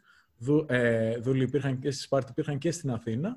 Ε, όμως, ε, ακριβώς για να έχει και το action στοιχείο πολύ έντονο, έβαλε τρεις δούλους να αντιταχθούν σε έναν από τους ισχυρότερους ε, στρατούς της εποχής, τον Σπαρτιάτικο στρατό, τον οποίο ίσως τον έχουμε δει έτσι ε, με, με πολύ πυγμή και, ε, και έτσι μάτσο και πολύ μιλιταριστικά χαρακτηριστικά στο, και στην ταινία και στο κόμικ 300 ε, του Μίλλερ και ε, με αυτούς πήγαν να τα βάλουν τρεις, ε, τρεις κατατρεγμένοι, τρι, ε, τρεις δούλοι της εποχής. Είναι ε, μια εξαιρετική ιστορία και ακόμα πιο ε, εντυπωσιακό ή ε, εντυπωσιακή είναι η δουλειά που έχει γίνει στο ιστορικό κομμάτι προκειμένου να είναι όσο το δυνατόν, ε, όσο το δυνατόν πιο έγκυρα τα, τα στοιχεία του, του χρόνου, της εποχής, του, του περιβάλλοντος το οποίο, στα οποία εξελίσσεται των προσώπων τα οποία αναμειγνύονται στην ιστορία όσο τουλάχιστον δεν είναι μυθοπλαστικά έχει γίνει σε συνεργασία, ε, σε στενή συνεργασία του Γκίλεν με έναν ιστορικό και μάλιστα ε, υπάρχει και εκτενές ε, κείμενο στο τέλος ε, για το πώς, ε, για το πώς εξελίχθηκε για την πορεία αυτού του κόμικ και για το πώς τελικά την πορεία της δημιουργίας. Το θεωρώ ένα εξαιρετικό κόμικ ανεξάρτητα από το ποιο θα ήταν ποια, και ποια άλλα θα, ε, θα μπορούσαν να είναι υποψήφια ε, και θεωρώ ότι ε, θα, θα μπορούσε και να πάρει το βραβείο χωρίς βέβαια να υποτιμώ και, και τον Κόρτο Μαλτέζε της μέρας του Ταροβέα. Εμένα αυτό που με προβληματίζει σε αυτή την κατηγορία ήταν εξ αρχής το εάν πρέπει να το κρίνω βάσει του, του κόμικ που μεταφράστηκε ή της μετάφρασης. Οπότε πάντα είχα αυτό το θέμα Εάν έπρεπε να πάω βάση κόμικ, και εγώ με τα χίλια είμαι ίσως τρεις. Ε, διότι πραγματικά ο Γκίλεν μέσα σε 4-5 τεύχη ε, αποδόμησε τη Σπάρτη και σου μίλησε για ήλωτες, σου μίλησε για τα κοινωνικά στρώματα εκεί πέρα την, την περίοδο. Ήταν πολύ ενδιαφέρον. Είναι μια έκδοση η οποία έχει πέσει πάρα πολύ δουλειά και φαίνεται αυτό και πολύ φροντίδα και ε, έχει πολλά έξτρα μέσα, όπως είπε και ο Μάνος, στο τέλος υπάρχει μια, μια τεράστια συνέντευξη του Γκίλεν, όπου απλά κάθεται και αναλύει κάθε ξέρω, κομμάτι της ιστορίας, ε, που είναι πολύ ενδιαφέρον. Ε, αν το πάω βάσει μετάβασης τώρα, δεν είμαι σίγουρος αν το 3 στέκεται επάξια σε αυτό το κομμάτι. Θεωρώ εντάξει ότι τα Ιταλικά είναι πάντα. Θεωρείς κακή μετάφραση τους τρεις; Όχι, καμία σχέση, δεν λέω αυτό. Α, Ενώ... λες ότι υπάρχει κάποια πολύ καλή μετάφραση που ανέδειξε κάποιο κόμικ. Ναι, δηλαδή δεν ξέρω. μπορώ Εντάξει, να πω πάντως ότι τρεις δεν, είναι δεν ένα βαθμολογούμε τέλειο τη comic. μετάφραση. Θα υπήρχε βραβείο μεταφραστή. Βαθμολογούμε Είναι- τη μεταφρασμένη έκδοση. Δηλαδή, τι μεταφράστηκε, τι κυκλοφόρησε στα ελληνικά. Είναι και η μετάφραση βέβαια ένα κομμάτι. Είναι και η μετάφραση ένα κομμάτι, αλλά δεν είναι το βασικό. Δεν βραβεύουμε όχι. μεταφραστή. Τέλος πάντων, εγώ θέλω να πω ότι σαν κόμικ το 3 είναι όντως πολύ αξιόλογο. Και το πιο αξιόλογο από όλες τι στην κατηγορία. Και υπάρχουν όντως πολλές ελλείψεις. Και εγώ την Παρθένα, άμα ήταν εδώ μέσα, θα την είχα βγάλει ίσως και πρώτη. Ε, αλλά με βάση τη μετάφραση, το 3 έχει μια πολύ μεστή αξιόλογη μετάφραση. Και τα υπόλοιπα έχουν. Εντάξει, εγώ ε, τίνω πάντα να είναι λίγο πιο ως προς τη, προς τη μετάφραση κάποιων ιταλικών κειμένων. Ειδικά ο, νομίζω, θεωρώ ότι η δουλειά που έγινε στο Τίλαντο, το «Οι Ρώσοι όλοι πεθαίνουν» ήταν άψογη. Η μετάφραση που έκανε ο τον Παλίδης ήταν ε, πραγματικά απίθανη. Ε, κατά τα άλλα, ναι, οκ, εντάξει. Ας πούμε τρεις, επειδή στηρίζουμε την έκδοση κλπ και την ιστορία, αλλά σαν μετάφραση θεωρώ ότι ίσως ε, έδινε ένα παραπάνω βήμα στο Τιλαντό. Δεν ξέρω αν είναι το καλύτερο από αυτά. Δεν, μα- ίσως και να μην είναι, αλλά μου έκανε πολύ θετική εντύπωση η μέρα της Τραβεάν του Κόρτο Μαλτέζε, γιατί ε, από τα καινούρια Κόρτο Μαλτέζε, από την Εκουατόρια και όλα αυτά που είναι ο Χουάν Δίας Κανάλες, έχει πάρει το, την ευθύνη, δεν είχα ενθουσιαστεί μέχρι τώρα, παρόλο που ήταν καλές εκδόσεις. Και εδώ πήγανε να κάνουν ένα μικρό prequel στο, στην παλάτα της Ελμύρης Θάλασσας που είναι ξέρω, εγώ, ένα από τα πιο γνωστά και δημοφιλή και τέτοιο κόμ- ευρωπαϊκά κόμικα ever. Και ήταν πολύ δύσκολο αυτό που κάνε και είναι μάλλον το καλύτερο από όσο μου κυκλοφορήσει από την καινούργια δημιουργική ομάδα του Κόρτο Μαλτέζε. Οπότε ίσως γι' αυτό και μόνο το, το ξεχώρισα. Ε, και αντίστοιχα για τον ίδιο, λο- για παρόμοιο λόγο ξεχώρισα ίσως το, το Mr. No Revolution, το, το Vietnam, ε, γιατί σε, σε βάζει, δηλαδή εγώ δεν είχα ασχοληθεί ιδιαίτερα με το Μιστερνό και με έβαλε πάρα πολύ στη φάση και να ψάξω όσο και πιο παλιά τεύχη, δηλαδή είναι, είναι κάποια κλασικά ευρωπαϊκά κόμικ που συνήθως συνεχίζουν, είναι προσεγμένα, αλλά δεν είναι κάτι εξαιρετικό. Με αυτά τα δύο φαίνεται ότι μπορεί να γίνει έτσι μια πραγματική ανανέωση σε αυτές τις σειρές, οπότε έτσι λίγο τα, τα πρόσεξα λίγο παραπάνω. Στην Μια επόμενη υποσημείωση κατηγο- μόνο, Πες, πες. να πω. Ε, Ναι, ναι. Το Revolution είναι φάση remake του Mr. No. Του βάζει σε μια άλλη περίοδο χρονική. Ο- Είναι σύγχρονο, είναι νέα ιστορία, ε, περσινή που πέρσινη, αλλά τον βάζει σε, ε, σε μια νέα χρονική περίοδο σε σχέση με τις ε, πρώτες γνωστές ιστορίες του ε, Νολίκα. Το κάνει σαν ε, origin story κάπως. Ναι, ναι, ναι, ξανά από την αρχή. Μμ. Αλλά είναι Remake. έτσι ένα, αυτό που κάνουν τα retelling, ρε παιδί μου, που βγαίνει μια Μμμ. καινούργια σειρά ενός χαρακτήρα και προσπαθεί να ξαναπεί το origin. Αλλά αυτό μπορεί να είναι και τελείως πατάτα ή να είναι κάτι αδιάφορο. Ε, αλλά και γενικά τώρα, αν μιλήσεις για το Βιετνάμ που έχουμε δει και διαβάσει άπειρα πράγματα, είναι πολύ μεγάλος κίνδυνος να κάνεις κάτι αδιάφορο. Παρ' όλα αυτά, ήταν πάρα πολύ καλό κόμικ. Μπορείτε να δείτε και το, το σχετικό κείμενο στο Smashing Culture ε, από τον Ιωνα. Και ε, γενικά ε, έτσι είναι, είναι σίγουρα νομίζω τις καλύτερες μεταφρασμένες εκδόσεις της χρονιάς. Ε, στην επόμενη κατηγορία τώρα περνάμε στο σενάριο και σιγά σιγά τα πράγματα σοβαρεύουν. Οι ψηφιότητες είναι Γιάννουλος Χαλεπάς, το ψηφιδωτό, 1800 Ελένη, ο δεύτερος τόμος της σειράς, ο Ζητιάνος και η νύφη του Δράκουλα, Κάριν, ο τρίτος τόμος της σειράς. Εδώ θα ξεχώριζα έτσι μάλλον το ψηφιδωτό για αυτό που είπε ο Ιωνας πριν, ότι είναι μια μη γραμμική αφήγηση. Ε, δεν είναι όμως τρικ. Έχει έτσι, αυτός ο ιδιαίτερος τρόπος που διαλέγει να το αφηγηθεί δίνει, ιδιαίτε- δίνει μεγάλο ενδιαφέρον.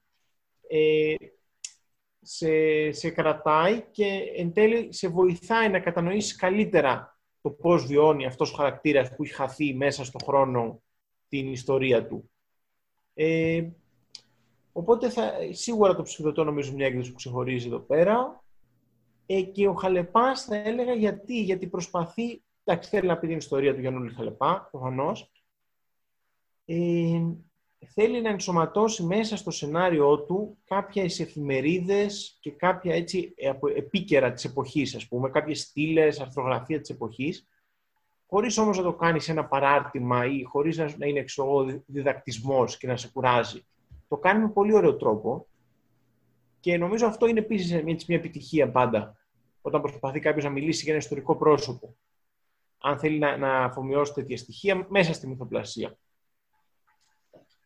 Εγώ σαν ένα πρώτο σχόλιο για αυτό το κύκλο κατηγοριών στον οποίο μπαίνουμε, σενάριο, σχέδιο και καλύτερο κόμικ, ε, θέλω να πω ότι ε, εδώ μιλάμε κυρίως για έξι το πολύ 7 κόμικ σε όλες τις κατηγορίες. Οι, τα κόμικς σε αυτές τις κατηγορίες ε, ε, ψιλοεπαναλαμβάνονται, αλλάζουν μία-δύο θέσεις. Ας πούμε, ακόμα και το 1800, στο ένα είναι υποψήφιο ο δεύτερος τόμος και στο άλλο είναι ο τρίτος τόμος. Ε, στην πραγματικότητα έχει μια σημασία το ποιο, ποια ιστορία από τη σειρά είναι υποψήφια, αλλά πάνω κάτω μιλάμε ε, ε, για συγκεκριμένα κόμικ τα οποία εναλλάσσονται. Ε, τα, τα προγνωστικά εδώ πέρα πάνε περίπατο, τα στοιχήματα ε, δίνουν μεγάλες αποδόσεις ε, και πραγματικά η, η συζήτηση για κάθε ένα από αυτά τα κόμικ ε, έχει μεγάλο ενδιαφέρον γιατί πραγματικά είναι ε, ακριβώς επειδή έχουν ξεχωρίσει ε, τόσα πολλά κόμικ ε, νομίζω ότι φαίνεται και η, η τεράστια ποιότητα που είχε ε, αυτή τη χρονιά το, το ελληνικό κόμικ. Ε, και άλλες χρονιές ε, είχε πολύ καλές ε, υποψηφιότητες ε, τα ελληνικά βραβεία κόμικ, ε, αλλά εδώ πέρα νομίζω ότι δεν μπορούμε να μιλάμε για το ένα κόμικ που είναι το καλύτερο όλων και είναι το απόλυτο φαβορή. Ε, και αν όχι το καλύτερο όλων, είναι πάλι το απόλυτο φαβορή. Είχε γίνει αυτό παλιότερα με τον Ερωτόκριτο που είχε κατέβει από τις εκδόσεις Πολάρης ε, του, Γιώργου, του Γιώργου Γούση, του Γιάννη Ράγκου και του Δημοσθένη Παπαμάρκου. Ε, είχε κατέβει ε, στα βραβεία και είχε πάρει σχεδόν όλα τα βραβεία. Ε, μπορεί να συμβεί κάτι αντίστοιχο με κάποιο από όλα αυτά. Το ότι δεν μπορούμε να ξέρουμε ποιο από όλα αυτά είναι πάλι στοιχείο του πόσο καλά είναι όλα. Ε, το πιθανότερο είναι ότι δεν θα συμβεί. Ε, γιατί, ε, γιατί πραγματικά μιλάμε για πολλά ε, ποιοτικά, ε, υψηλής ποιότητας πραγματικά ε, κόμιξ και το καθένα ε, έχει τη δική του αξία. Ε, θα πω μόνο, μόνο ενδεικτικά ότι αφού μιλάμε για το σενάριο πρέπει να μιλήσουμε για το... Πρέπει να δώσουμε μεγάλη προσοχή στο 1800 και πιστεύω θα το δώσουμε μεγάλη προσοχή και στο ε, και στο καλύτερο κόμικ. Ε, είναι μια σειρά ε, εξαιρετική, η οποία, η οποία είναι απίστευτα επίκαιρη στο, στην, στην, στα πλαίσια του εορτασμού του 1821, όμως όχι από τη σκοπιά της Γιάννας Αγγελοπούλου Δασκαλάκη και, και της παρόμοιας επι, επιτροπής ε, των κίτς εορτασμών κτλ. του Διονύσης Σαββόπουλου, Σόρι Μινωτάκη ε, και του, της Ολυμπιάδας 2004. Ε, αλλά από τη σκοπιά του, του πώς μπορείς να, ε, να συζητήσεις ε, για, την, για το παρελθόν, ε, να αναδείξεις την, την ιστορία μακριά από εθνικιστικούς μύθους και, και στερεότυπα πολιτιστικά και άλλα ε, και, ε, και χωρίς, ε, χωρίς αυτό πάλι να, όπως έλεγα και για το Scary Tales, χωρίς να καταντάω ούτε ξύλινο, ούτε καθόλου επιτιδευμένο. Ε, ο, ο Θανάσης Καραμπάλιος στα, ε, σε, όσες, ε, σε όσες ιστορίες του μέχρι στιγμής έχουμε, έχουμε διαβάσει, έχει καταφέρει μέσα και από την προσωπική του έρευνα για την εποχή ε, να δημιουργήσει μια ιστορία ε, όπου ε, αφηγείται τα, ε, την, την τοποθετεί χρονικά λίγο πριν από την Ελληνική Επανάσταση. Λέγεται, ε, γι' αυτό λέγεται και 1800, λίγα χρόνια πριν από την Ελληνική Επανάσταση, στην οποία μπορούμε να, να εντοπίσουμε τις, ε, τις αντιθέσεις της κοινωνίας, τις συγκρούσεις ε, και όλα αυτά που σίγουρα υπήρχαν, αλλά μπορούμε να εντοπίσουμε και, ε, και ένα στοιχείο το οποίο πολλές φορές στην κυρίαρχη εθνικιστική αφήγηση ε, επίτηδες όχι απλά παρερμηνεύεται, ε, παραχαράσεται εντελώς ε, το στοιχείο της, της συνύπαρξης των λαών, της συνύπαρξης ε, διαφορετικών ε, θρησκειών, διαφορετικών πολιτισμών ε, σε, ε, σε κοινούς τόπους, κάτω από μια φωτοκρατορία σίγουρα και με καταπίεση και με, ε, και με βία και με, ε, ε, και με διάφορες και, με, και με μεγάλες εντάσεις και με πολεμικές και με πολεμικές διαμάχες και όχι μόνο του, ε, της Επανάστασης και, και τελικά με, και με πολύ αίμα.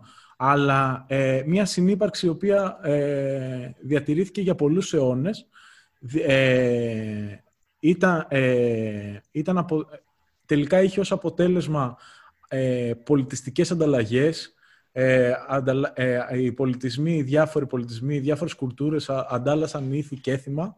Ε, θυμάμαι ένα... Έχει γράψει ένα πολύ, ε, μια εξαιρετική μελέτη ο ιστορικός Μάρκ Μαζάουερ για τα Βαλκάνια. Ε, και έχει ένα κομμάτι το οποίο αξίζει να διαβάσει κανείς όλο το βιβλίο, γιατί αναφέρεται σε εκείνη την περίοδο και το βλέπει από τη σκοπιά αυτή την, ε, την, ε, την, αντικειμενική ε, όχι, του ιστορικού του ε, που, που το βλέπει σαν, σαν τρίτος και χωρίς να, να έχει αυτά τα, αυτή την εθνικιστική τα εθνικιστικά στερεότυπα με τα οποία είναι ποτισμένοι πολλές φορές ποτισμένος και ο δημόσιος διάλογος, ε, κυρίως στα σχολεία κτλ. Ε, που, που αφηγείται πως ε, οι ναύτες, ε, έλεγε σε ένα σημείο για ναύτες, πώς προσεύχονταν στην Παναγία και μετά προσεύχονταν και στον Αλλάχ και γενικά σε όποιον Θεό ε, υπήρχε και γνώριζαν από, του, ε, από τους διάφορους ε, άλλους ναύτες που είχαν μεγαλώσει μαζί τους ε, και ε, προσέτρεχαν σε οποιοδήποτε Θεό τέλος πάντων προκειμένου να τους βοηθήσει. Και αντίστοιχα, και αντίστοιχα θρησκευτικά και πολιτισμικά δάνεια υπήρχαν σε όλη την κοινωνία.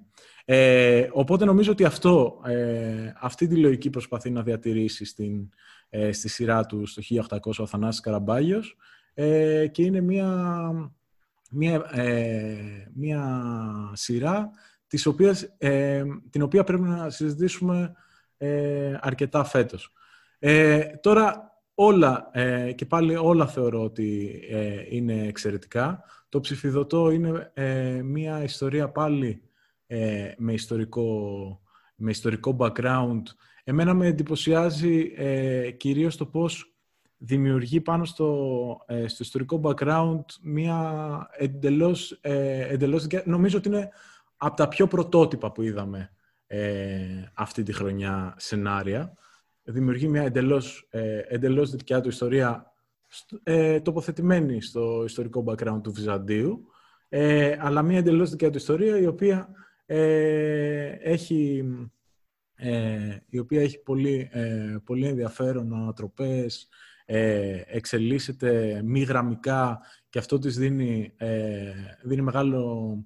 Ε, της δίνει μεγάλη δυναμική γιατί έχει και το, το στοιχείο του να, να κάθεσαι και να τη συζητάς και να τη σκέφτεσαι μετά από το, από το πώς πρέπει να κολλήσουν τελικά τα, τα διάφορα ψηφιδωτά του κόμικ προκειμένου να τα βάλει σε μία σειρά ε, μέχρι το τι σου έδωσε τελικά, τι έδωσε τελικά αυτή η ιστορία. Ο Ζητιάνος δεν θα μπορούσε να, ε, το σενάριο να μην ε, είναι αξιόλογο, είναι ένα από τα κορυφαία έργα ε, της, ε, της ελληνικής λογοτεχνίας του, ε, των προηγούμενων αιώνων το, ε, του Ανδρέα Καρκαβίτσα, το οποίο διασκεύασε ο, ο Κανέλος Κόμπ χωρίς να, ε, χωρίς να μένει στο παρελθόν, αλλά δίνοντάς του σύγχρονα χαρακτηριστικά, ε, εξυγχρονίζοντάς το, χωρίς να αλλοιώνει την ιστορία, καταφέρνει αυτό που κάνουν συνήθως οι, οι επιτυχημένες διασκευές, να στέκονται στα σημεία ε, στα οποία έχει, έχει περισσότερη σημασία η ιστορία ε, στο σύγχρονο αναγνώστη. Ο, αυτός που διασκευάζει ένα σενάριο ε, μπορεί να λέει μια παλιά ιστορία, αλλά πάντα τη λέει με τη, ματιά, ε, με τη σύγχρονη ματιά, με τη ματιά, ε, με τη ματιά του σύγχρονου δημιουργού και άρα ε, ποτέ δεν ακούμε την ιστορία που είχε στο μυαλό του ο Καρκαβίτσας, ας πούμε, ή ο τότε δημιουργός, αλλά ακούμε την ιστορία εκείνη όπως την έχει στο μυαλό του ο σύγχρονος δημιουργός. Και, ε, και ο Γιαννούλης Χαλεπάς είναι μια απίστευτη ιστορία η οποία ε, πραγματικά άξιζε, ε, άξιζε να γίνει ακόμα πιο, ε, πιο, να διαδοθεί ακόμα περισσότερο με τη μορφή ενός κόμικ. Έχουν και αυτόν τον ρόλο τα κόμικς. Ε, από το να μπαίνουν στα σχολεία μέχρι να γίνονται πιο προσιτά στις μικρότερες, ε, στις μικρότερες ηλικίες να κάνουν πιο προσιτές κάποιες ιστορίες που ίσως είναι πιο δύσκολο σε εκείνη την ηλικία να τις μάθεις. Ο Χαλεπάς δεν είναι ακριβώς ένα τέτοιο έργο. Ε, είναι ένα έργο το οποίο απευθύνεται στο, στο ευρύ φιλο, ε, στο ευρύ φιλότεχνο κοινό. Δεν απευθύνεται στα μικρά παιδιά. Δεν θέλει να, ε, να αφηγηθεί την ιστορία του Χαλεπά στα, στα μικρά παιδιά. Θέλει, θέλει να μιλήσει σε κάθε φιλότεχνο, σε κάθε, ε, σε κάθε άνθρωπο που, ε, που έχει ενδιαφέρον για, τα, για την ιστορία του, ε, την καλλιτεχνική ελληνική ιστορία ε, και να του αφηγηθεί μία από τις πιο ανατρεπτικές και ιδιαίτερες ε, ιστορίες ε, ενός από τους κορυφαίους Έλληνες δημιουργούς ε, ever.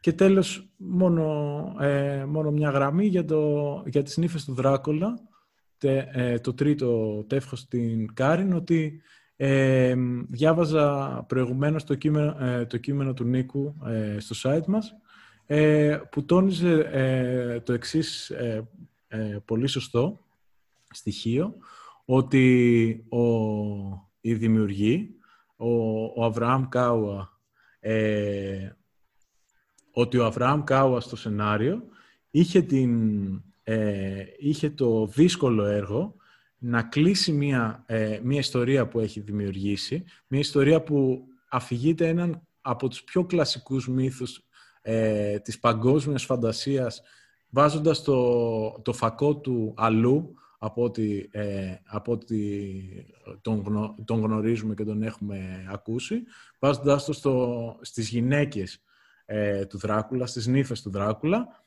Ε, έπρεπε λοιπόν να, να αφηγηθεί άλλη μία ε, από αυτές τις ιστορίες με, ε, με αυτή τη ματιά, αλλά από την άλλη είχε και το δύσκολο έργο να κλείσει και την ιστορία έτσι όπως τη γνωρίζουμε και την ιστορία του Δράκουλα. Και έτσι λοιπόν στην, στην πιο νέα νύφη του Δράκουλα βλέπουμε και άλλη μία ε, γυναική ιστορία αλλά και ε, το τέλος της κλασικής ιστορίας και είναι πραγματικά μία ε, σειρά που ε, πάρα πολύ αξιόλογη, εξαιρετική και σε σενάριο και σε σχέδιο, θα το πούμε και μετά. και, και πραγματικά ήταν και αυτή, είναι σίγουρα ε, όπως κανένα δεν είναι φαβορή, έτσι και αυτή είναι φαβορή ανάμεσα στα μη φαβορή της ε, κατηγορίας. Ε, εγώ να πω ότι όσο ανεβαίνουμε γενικώς κατηγορία, ανεβαίνουν και απαιτήσεις, έτσι. Ε, όπως είπε και ο Μάνος, η αλήθεια είναι ότι στις τρεις τελικές βασικές κατηγορίες, η αλήθεια είναι ότι ναι, ως επιτοπλίστων είναι μόνο 6, 7, 8 κόμικ μόνο ε, για το 19. Ε, όταν πάμε στο σενάριο, ε, ώστε να ψηφίσουμε κάποιο, να πούμε ποιο είναι το καλύτερο κλπ. για φέτος. Ε, Γενικώς, εγώ φέτος, ε, ε, φέτος, το 19, ε, δεν μπορώ να πω ότι ήμουν πολύ ευχαριστημένος από το γενικό πλαίσιο. Ε, το κάθε ένα δίνει μια ξεχωριστή... Ε, δίνει κάτι ξεχωριστό. Όπως είπε ο Μάνος, ε, πολύ σωστά η σημασία του κάθε κόμικ.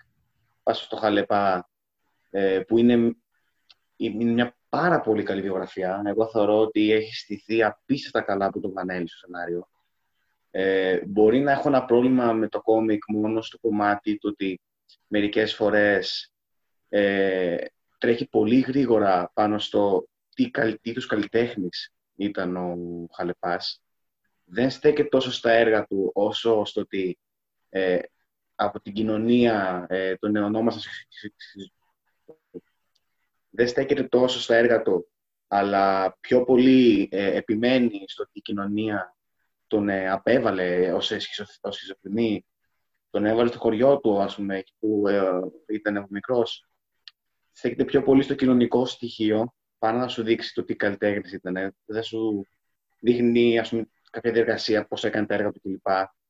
Ε, μετά το ψηφιδωτό, ok, έχει μια πολύ καλή, ε, ένα πολύ καλός κόνσεπτ αυτό της μη γραμμικής αφήγησης, που δεν ήταν έτσι αρχικά, ή τουλάχιστον όταν είχε πρωτοβγεί στο show comic, που είχε βγει σε γραμμική αφήγηση κανονικά και για τις ανάγκες της έντυπης έκδοσης, το διαμόρφωσαν και το έκοψαν σε κομμάτια, το καθένα χωριστά, κάθε κομμάτι του ψηφιδωτού να το βάλουμε στη θέση του. Ωστόσο, το ψηφιδωτό εμένα, ας πούμε, προσωπικά στο τέλος, δεν είναι ότι αποκόμισα κάτι ιδιαίτερο από το κόμικ μέσα στην εμπειρία μου διαβάζοντάς το. Μπορεί να με εντυπωσίασε το κόνσεπτ, αλλά δεν με εντυπωσίασε το στο τέλος όλη η ιδέα του. Ε, μετά, ο Ζητιάνος είναι μια πολύ καλή μεταφορά ε, ενός δύσκολου κειμένου του Καρκαβίτσα, που θεωρώ ότι ε, χρειάζεται πάρα πολύ προσοχή. Δηλαδή, αυτή η κίνηση που κάνει η Polaris, έχουμε δει τώρα την τρίτη σειρά. Ε, μερικές φορές στέκομαι και λέω, γιατί το ονομάζουν ότι είναι ως τρίτο στη σειρά, ενώ δεν είναι σειρά κανονικά, δηλαδή πρέπει το καθένα το εκτιμάμε διαφορετικά. Ο Ζητιάνος θεωρώ ότι εντάξει, είναι κάτι ειδικό του.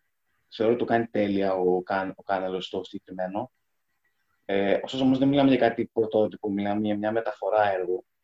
Εντάξει, και okay, σύγχρονη μεταφορά, ωστόσο όμως παραμένει να μην είναι κάτι πρωτότυπο.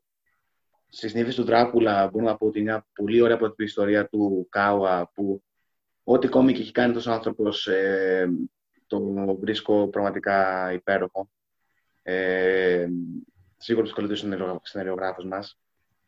Και μετά πας στο 1800, το δεύτερο, που όταν είχε σκάσει πέρσι ο Καραμπάλιος, που ήταν εμφανιζόμενος με το 1800 το πρώτο τόμο, τον πατέρα, ε, το Δεκέμβρη του 2018, είχε κάνει ένα χαμό με το επίπεδο που έφερνε αυτό το κόμικ. Ok, okay, ο Μάνος εξήγησε τη, τη σημασία του ε, το ότι δεν μπλέκει σε, στα δεν μπαίνεις σε, σε εθνικιστικά μονοπάτια και όλα αυτά. Είναι μια έκδοση πολύ αξιόλογη που χρειάζεται να κοιτάμε κάθε φορά. Ε, ειδικά τώρα που ε, έχουμε και τα 200 χρόνια από την Ελληνική Επανάσταση, είναι απαραίτητο να ε, κοιτάμε το συγκεκριμένο κόμικ, το συγκεκριμένο έργο, το πώς απεικονίζει εκείνη την περίοδο. Ε, ωστόσο, το δεύτερο, το, ο δεύτερος τόμος για μένα, και εκεί καταλήγω ότι ίσως αυτό αξίζει παραπάνω το φετινό βραβείο, είναι ότι αν και για συνέχεια, για μένα διαφοροποιήθηκε πάρα πολύ στο κομμάτι, το σενάριο επί της προκειμένης, διαφοροποιήθηκε πάρα πολύ σε σχέση με το πρώτο. Στο δεύτερο, ε, πραγματικά δεν σταματάει να, σου, να σε βάζει ιστορία. Έχει μια μενόμενη δράση. Ε, σου βάζει στο επίκεντρο την Ελένη, έναν απίστευτο γυναικείο χαρακτήρα, Πραγματικά ο Καραμπάλιο έγραψε ένα. Θεωρώ από τους καλύτερους για την έκταση που είχε στο πρώτο και στο δεύτερο τόμο. Έκανε τεράστια εντύπωση ο συγκεκριμένος χαρακτήρας. Και εντάξει, δεν, δεν θα αποκαλύψω πώς τελείωσε. Ε, ωστόσο, όμως θέλω να πω ότι γενικώς η Ελένη είναι ένας χαρακτήρας που παίρνει πρωτοβουλευτικό ρόλο στο δεύτερο τόμο. Και νομίζω αξίζει πάρα πολύ να πούμε ότι ο Καραμπάλιος κατέληξε να δίνει έναν πολύ δυνατό χαρακτήρα σε ελληνικό κόμικ. Ε, και εντάξει και το ιστορικό πλαίσιο και όλα αυτά, το σχέδιο που θα μιλήσουμε και πιο παρακάτω δεν είναι προτινόμενο, δεν πειράζει. Θα το πω τώρα, ήταν τέλειο το σχέδιο στο συγκεκριμένο. Θεωρώ ότι είναι το καλύτερο της σειράς. Και μου έκανε μεγάλη εντύπωση το πώς ένα sequel, ας πούμε, κατάφερε να, να διαφοροποιηθεί τόσο πολύ από το πρώτο, να ενισχύσει και να στο πάει ένα βήμα παραπέρα. Στην επόμενη κατηγορία, η επόμενη κατηγορία είναι το καλύτερο σχέδιο είναι κόμικ στα οποία έχουμε ήδη αναφερθεί. Είναι οι νύφες του Δράκουλα, ο τρίτος τόμος, Πολικός Παλαιστής, ο δεύτερος τόμος, ο Γιαννούλης Χαλεπάς, ο Ζητιάνος και το Ψηφιδωτό. Ε, πέρα, εντάξει, νομίζω όλοι θα κάνουν μια αναφορά στο Ζητιάνο λόγω αυτού του, του, τρομερού σχεδίου και χρώματος που, και τη δουλειά που έχει κάνει ο Κανέλος Κόμπ. Εγώ θα ήθελα να πω έτσι λίγο για το Χαλεπά, ότι δεν είναι ένα σχέδιο που δεν ψάχνεις να σε εντυπωσιάσει τώρα. Ε, ούτε χρώματα, είναι όλο κινείται γύρω από αποχρώσεις του γκρι, όλο το κόμικ. Αλλά ακριβώς επειδή έχει να κάνει με την γλυπτική, με τη σχέση του Χαλεπά με το Μάρμαρο, ε, και θέλει να πει μια τέτοια ιστορία, ρε παιδάκι μου, αυτό το σχέδιο που έτσι στην αρχή σου φαίνεται λίγο μουντό, όσο πάει και αρχίζεις και το συνηθίζεις ε, και το, βλέπεις ξέρω, το πώς αλλάζει τις αποχρώσεις λίγο όταν είναι κλεισμένος στην Κέρκυρα, στο ψυχιατρίο και υποφέρει. Όταν μετά ξέρω, ξαναπιάνεται και αρχίζει πάλι να δημιουργεί, δηλαδή ότι στην αρχή φαίνεται ότι είναι πολύ μονοδιάστατο αυτό που έχει κάνει, αλλά στην πορεία βλέπεις ότι καταφέρνει και ε, αλλάζει τις αποχρώσεις, κάνει μικροτροποποιήσεις και προσαρμόζεται πολύ ωραία. Άρα έτσι είναι ένα, νομίζω ταιριάζει που είναι ένα έτσι, αυτό το σχέδιο, αυτά τα χρώματα ταιριάζουν πάρα πολύ στην ιστορία του Χαλεπά. Ε, και εντάξει, το, το ψηφιδωτό επίσης είναι, είναι όλα, ισχύουν όλα όσοι είπε πριν, δηλαδή συμφωνώ. Ε, είναι ωραίο γιατί είναι μια προσπάθεια πέρα από τα άλλα να είναι ένα, ένα action, ένα comic δράσης τοποθετημένος στο Βυζάντιο να έχει και κάποιες κάτι σαν σκηνές μάχης ή ξέρω την καταστροφή της Κωνσταντινούπολης, να έχει κάποια τέτοια ε, τα οποία τα, τα αποδίδει αρκετά καλά ο Χριστούλιας πάντα υπό τον περιορισμό χρωματικά ότι κάθε κεφάλαιο βέβαια στο ψηφιδωτό έχει ένα δικό του χρώμα το οποίο, ξέρω εγώ, αντιστοιχεί σε μια δική του θέση στην ιστορία. Εντάξει, το σχέδιο εδώ πέρα είναι επίσης δύσκολο, γιατί όπως και στο εξώφυλλο έχουμε πολύ βασικά ονόματα πάλι μέσα. Ε, και έχεις, έχεις, ο Ρουμπούτζης κατάφερε να αποδώσει πολύ, πολύ καλά το, το σενάριο του Κάγουα, να αποδώσει τις νύφες, να αποδώσει τον μύθο του Δράκουλα, ε, για τρίτη συνεχόμενη φορά κιόλας, ε, πολύ επιτυχημένα, με το πανέμορφο ε, σχέδιο και τις υπέροχες σκιές και πραγματικά ένα πανέμορφο κόμικ. Ε, μετά έχουμε το Χαλεπά που όπως είπε και ο Αλέξανδρος ε, μπορεί να είναι ασπρόμαυρο, ωστόσο ε, είναι πραγματικά αποδίδει τέλεια το βιογραφικό στοιχείο το σχέση του, του Χαλεπά με το Μάρμαρο είναι πραγματικά ένα πολύ δυνατό κόμικ και, και σχεδιαστικά.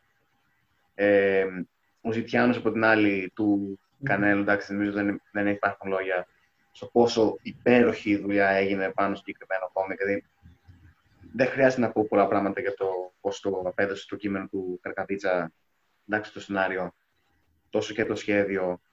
Ε, εκπληκτικά ε, υπάρχουν μερικά splash panels που κάνουν δύο σελίδες ε, και το πώς ε, δομεί την, ε, τα βουνά και τη, τη γεωγραφία του τόπου ε, είναι απίστευτο. ειδικά μερικά σοσιαλιστικά και όλους σοσιαλιστικά ας πούμε, πράγματα. Ε, είναι, είναι, λες και ξεπηδάνε, με πανέμορφο χρώμα, όλα τέλεια. Ε, το ψηφιδωτό, η ιδιαιτερότητα, το χρώμα, κάθε διαφορετικό χρώμα σε κάθε κεφάλαιο.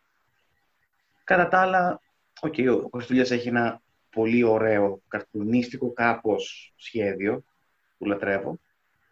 Ε, και μετά τελειώνουμε τον Παλαιστή, που είναι του Λαγοβάρδο. Ο Λαγοβάρδος stop, και το ένας σχεδιαστή. Ε, μια αυτοέκδοση που διαφέρει από το υπόλοιπο line-up ε, της συγκεκριμένης κατηγορίας. Ε, εντάξει, ο πολιτικός παλαιστή που έχει μια γραμμή, ο, ο Βάλτος φέρει μια γραμμή ε, πιο προς μάγκα, ε, δίνει πολύ μεγάλη βάση στα, στα σώματα, στα πρόσωπα των χαρακτήρων. Ε, θεωρώ ότι είναι ε, τρομακτικά καλό ο πολιτικό παλαιστή από το πρώτο και από το πρώτο και όλα τέφος. Ε, συνεχίζει στον ίδιο ρυθμό και στο δεύτερο. Ε, αν είχα να διαλέξω κάποιον, είναι πολύ δύσκολο. Ε, αν έπρεπε να διαλέξω κά, κάποιο τώρα ανάμεσα σε αυτά τα πέντε, εντάξει, ίσως πήγαινα από το Ζητιάνο κιόλας και λόγω του το ότι ε, με εντυπωσίασε πάρα πολύ το πώς δομεί τη γεωγραφία του τόπου. Ε, ίσως έχω κάποια προβλήματα με το πώς δομεί τους, ε, τις μορφές των χαρακτήρων σε μερικά σημεία με τον Κάνελο. Ωστόσο, είναι ένα πολύ όριμο σχεδιαστικά και ιδιαίτερο κόμικ και διαφέρει από τα άλλα ε, της ε, λίστας. Εγώ δεν έχω να προσθέσω κάτι ιδιαίτερο. Ε, απλά θα πω ε, δύο σχόλια. Το πρώτο, ότι νομίζω ότι στο σχέδιο, στην κατηγορία του σχεδίου, βλέπουμε ε, τη μεγάλη ποικιλία που υπήρχε εκείνη τη χρονιά στα, στα ελληνικά κόμιξ. Δηλαδή, Έχουμε ε, δύο, ε, δύο σχεδιαστές οι οποίοι είναι οι πιο καρτουνίστικοι ε, και ο, Χριστ, ο Χριστούγιας και ο, Λαγου, ο Λαγουβάρδος. Ε, εδώ να πούμε ότι ε, πέρσι ο Λαγουβάρδος με αυτοέκδοση πήρε την κατηγορία του καλύτερου σχεδίου και δεν είναι τυχαίο. Ε, είναι ένα εξαιρετικό σχέδιο που ακόμα και αν είναι σε λιγότερες σελίδες, σε αυτοέκδοση, ε, εντυπωσιάζει, ε, εντυπωσιάζει ακόμα και έτσι. Ε, άρα έχουμε ε, αυτά τα πιο καρτουνίστικα που αντίστοιχα και ο Χριστούγιας εντυπωσιάζει στο σχέδιό του. Έχει ένα, ε, ένα πολύ προσωπικό στυλ, ένα καρτουνίστικο σχέδιο το οποίο ε, προσωπικά ε, με, μου αρέσει να το βλέπω και σε κόμικ και στις εικονογραφήσεις που κάνει. Κάνει εξαιρετικές εικονογραφήσεις βιβλίων και κυρίως παιδικών βιβλίων. Ε, έχει εικονογραφήσει τα περισσότερα, αν όχι όλα τα εξώφυλλα των παιδικών βιβλίων του Σπύρου Γιανακόπουλου ε, για τα οποία έχουμε μιλήσει στο site και ο οποίος ε, φέτος κυκλοφόρησε το, το κόμικ στο δάσος και πραγματικά είναι ε, και σε ένα από τα κόμικ στην Νάνση έχει κάνει και σαν ένα μικρό κόμικ μέσα με εικονογραφίες ουσιαστικά αλλά ε, έχει κάποιες σελίδες που εκτιλήσεται. Είναι σαν μια εισαγωγή κόμικ. Ε, και εκεί λοιπόν ε, δείχνει το, το εξαιρετικό σχέδιό του ε, και φέτος ε, κυκλοφορεί μια, ε, μια σειρά βιβλίων με, με, δικά του, με δικές του εικονογραφήσεις το Νιάρ Νουάρ από τις εκδόσεις Ίκαρος και πάλι ε, εντυπωσιάζει η εικονογραφησή του και πραγματικά το, το ψηφιδωτό με το δικό του χαρακτήρα είναι ε, το σχέδιό του στο, στο καρτουνίστικο στυλ ε, θεωρώ ότι είναι κορυφαίο. Ε, από την άλλη έχουμε ε, τον Ρουμπούγια, ο οποίος έχει ένα πιο φάνταζι, τελείως διαφορετικό, ε, πολύ σκοτεινό, ασπρόμαυρο, ε, τελείως διαφορετικό στυλ. Πάλι είναι χαρακτηριστικό ότι πέρσι ε, στις υποψηφιότητες ο, οι νύφες του Δράκουλα είχαν δύο υποψηφιότητες. Οι, οι δύο από τις πέντε ήταν ε, οι νύφες του Δράκουλα του Ρουμπούγια. Δεν είναι καθόλου τυχαίο αυτό. Ε, στο, στο συγκεκριμένο είδος ε, είναι, ε, βρίσκεται στην κορυφή. Ε, και έχουμε και δύο άλλα κόμικ, το, ε, το Ζητιάνο και το Χαλεπά. Ο Χαλεπάς ακριβώς αυτό που είπε ο Αλέξανδρος. Ε, δεν θέλει να... Είναι πιο, ε, πιο λιτό, ε, δίνει, σε κάποια στοιχεία είναι και πιο ζωγραφικού στυλ. Ε, έχει ένα, ας πούμε, ένα δισέλιδο που είναι σαν, ε, σαν ένα ζωγραφικό πίνακα. Ε, έχει τον, αν, το θυμάμαι, αν το θυμάμαι καλά, το χαλεπά σε ένα τοπίο να αρμενίζει κάπως και, ε, και ένα εντυπωσιακό, δισε, ένα εντυπωσιακό δισέλιδο. Όμως ε, εντυπωσιακό όχι από τη σκοπιά του, ε, των πολλών χρωμάτων ή των, του, ε, των πολλών ε, σκίτσων, πολύ, της πολλής λεπτομέρειας μέσα στο, ε, μέσα στο σκίτσο του, αλλά μέσα, εντυπωσιακό μέσα στην απλότητά του. Ε, και από την άλλη υπάρχει και ο Ζητιάνος, ο οποίος ε, και εγώ ε, μάλλον ε, εκεί κλείνω. Πραγματικά ό,τι έχω δει δικό του, από το αντίο Batman με τον Θεοφίλου, ε, μέχρι μικρές αυτοεκδόσεις που έχει κάνει με, με φεμινιστικό και, και πολιτικό περιεχόμενο, ε, και, ε, και εικονογραφήσεις που έχει κάνει κάτι εξαιρετικές, άμα ψάξει κανείς ε, εικονογραφήσεις του που κυκλοφορούν στο ίντερνετ είναι σαν ε, άμα τις έβαζες σε ένα τείχο θα ήταν πιο, ο πιο όμορφος τείχος της Αθήνας. Ε, και ίσως ε, θα έπρεπε να, ε, να προορίζονται και για κάτι τέτοιο. Ε, μέχρι και στο Ζητιάνο. Ο Ζητιάνος είναι όλος ένα ε, όσες σελίδες ε, έχει, ε, ένα απίστευτα υψηλού επίπεδου ε, σχέδιο, ε, με, με, σχέδιο κόμικ. Πραγματικά μακάρι ο, ο Κανέλος παράλληλα με τη διεθνή του καριέρα να συνεχίσει να εκδίδεται στην Ελλάδα, είτε σαν μεταφράσεις από, από ξένους εκδοτικούς, είτε σαν ελληνικό κόμικ, όπως είναι ο Ζητιάνος. Ήδη περιμένουμε και τα και τα γυμνά οστά που είχαν ξεκινήσει από, τη, από τον μπλε κομίτη του Δημοσθένη Παπαμάρκου και πλέον το έχει αναλάβει ο ίδιος. Ε, και θεωρώ ότι έχουμε να δούμε ακόμα ε, πάρα πολλά από τον Κανέλο και θα τον ψήφιζα κι εγώ στη συγκεκριμένη κατηγορία. Πάμε στην τελευταία κατηγορία. Η αγωνία κορυφώνεται. Η αγωνία κορυφώνεται. Όλοι Πάμε εδώ για... κρίνονται. Πάμε The one to rule them all. Πάμε για το καλύτερο κόμικ. Ε... Εδώ, εντάξει, έχουμε φτάσει σε αυτό το σημείο που ό,τι, ό,τι και να πω τώρα το έχουμε ήδη ξανακούσει σε άλλες κατηγορίες. Οι υποψηφιότητες για το καλύτερο κόμικ του 2020 είναι το Ψηφιδωτό, ο Γιαννούλης Χαλεπάς, ο Ζητιάνος, το 1800 ο τρίτος τόμος και το ένα γλυκό ξημέρωμα 14 ιστορίες από την Αθήνα της κατοχής. Ε, καταρχάς είναι, είναι εντυπωσιακό ότι με ένα συλλογικό ε, δημιούργημα όπως το ένα γλυκό ξημέρωμα έφτασε στην τελική πεντάδα υποψηφιωτήτων για το καλύτερο κόμικ. Νομίζω δείχνει όλα όσα λέγαμε πριν για το πόσο καλή δουλειά έχει γίνει σε αυτή την έκδοση, από την εισαγωγή του κουκουλά, το δέσιμο και τη σειρά των ιστοριών, τα πάντα είναι όλη μια πάρα πολύ καλή έκδοση. Ε, ο Ζητιάνος είναι εντυπωσιακό, ισχύουν όλα όσα είπε ο Μάνος πριν. Ε, γενικά δεν είμαι πάρα πολύ φαν αυτού που συμβαίνει, που την προσπάθεια δηλαδή να, να αγαπήσει ο κόσμος τα βιβλία και κυρίως να, να πιέσουμε κάπως τα παιδιά να διαβάσουν επειδή θα τους φέρουμε σε κόμικ μια κλασική ιστορία της ελληνικής λογοτεχνίας. Παρ' όλα αυτά ο Ζητιάνος είναι και ένα απαιτητικό διήγημα και δεν αδικείται καθόλου. Δηλαδή δεν θα μπορούσε έτσι να υπεραπλουστεύεται, να εκχυδαίζεται στο κόμικ. Δεν ισχύει καθόλου. Είναι πολύ καλή μεταφορά στο σενάριο και πολύ εντυπωσιακό βέβαια το σχέδιο, τα λέγαμε και πριν για το, το Κανέλου Κόμπου.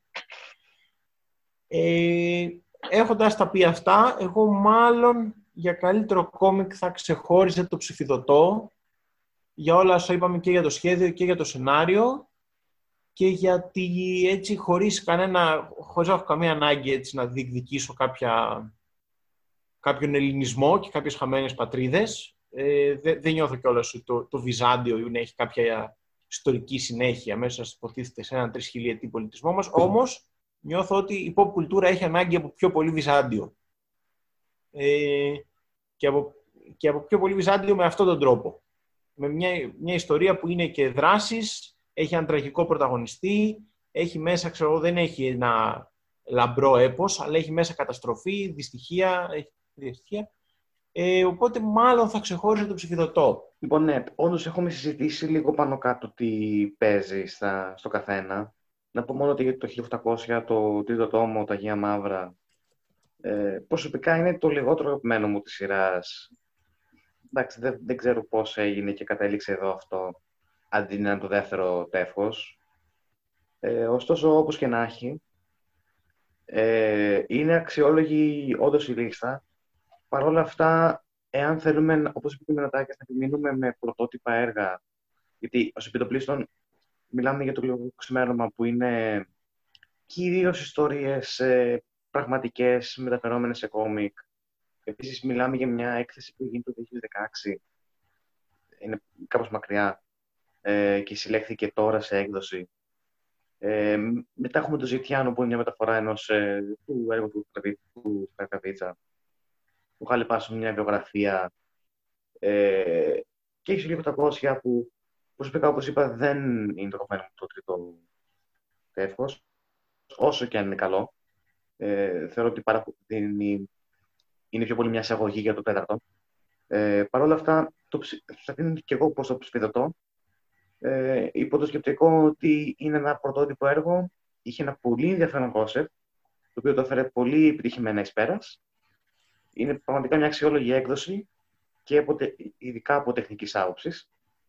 Ε, οπότε, ναι, θα διάλεγα ή αυτό και αν θα έπρεπε φέτος να κάνουμε να γίνει κάτι διαφορετικό, μπορεί να το είναι και στο λογικό ξημέρωμα σαν διαφορά να, να, να, δώσουμε και σε κάτι συλλογικό για πρώτη φορά, ας πούμε, στα Εβουκού. Εγώ πραγματικά, ε, και δεν το λέω καθόλου για να το πω, έχω ένα λόγο να, ε, να δώσω το βραβείο του καλύτερου κόμικ σε κάθε ένα από τα υποψήφια κόμικ για, της κατηγορίας. Όμως θα κάνω την ανατροπή Και πριν πω τον ένα λόγο για τον οποίο θα έδινα στο καθένα ε, το βραβείο, θα πω ποιο πιστεύω ότι είναι το καλύτερο κόμικ το οποίο δεν είναι υποψήφιο. Και, ε, και μπορεί να μην έπρεπε να είναι υποψήφιο λόγω του format του, αλλά ε, το έχω πει και σε προηγούμενο podcast, στη συνέντευξη με τον Τζον Αντωνό, ε, που επειδή είμαστε και πολύ high-tech τώρα θα δείτε να πέφτει πάνω δεξιά. Θεωρώ ότι το καλύτερο κόμικ ε, που κυκλοφόρησε φέτος ήταν ένα όχι ακριβώς κόμικ, αλλά αποτέλεσμα ε, δημιουργίας πάρα πολλών ε, δημιουργών κόμικς, σκητσογράφων και δημιουργών εικόνας γενικότερα, ε, το Βάλτους Χ. Το Βάλτους Χ όχι απλά γιατί είναι ένα... Ε, όχι απλά για την ομορφιά του, το ωραίο του σχέδιο ή κάτι τέτοιο, αλλά γιατί θεωρώ ότι είναι η, ε, η πιο σημαντική έκδοση κόμικ που, και με κόμικ τέλος πάντων που κυκλοφόρησε ε, φέτος σε μία χρονιά η οποία ε, χαρακτηρίζεται από ένα από τα σημαντικότερα πολιτικά γεγονότα των τελευταίων δεκαετιών ε, και σίγουρα μετά τη μεταπολίτευση, ε, την καταδίκη της Χρυσής Αυγής ως εγκληματική οργάνωση. Ε, υπήρξαν πάρα πολλοί ε, ε, συλλογικότητες, ε, ε, αγωνιστές, άνθρωποι, άνθρωποι του αγώνα, άνθρωποι των, των γραμμάτων, άνθρωποι προοδευτικοί, κινήματα ολόκληρα, γειτονιές,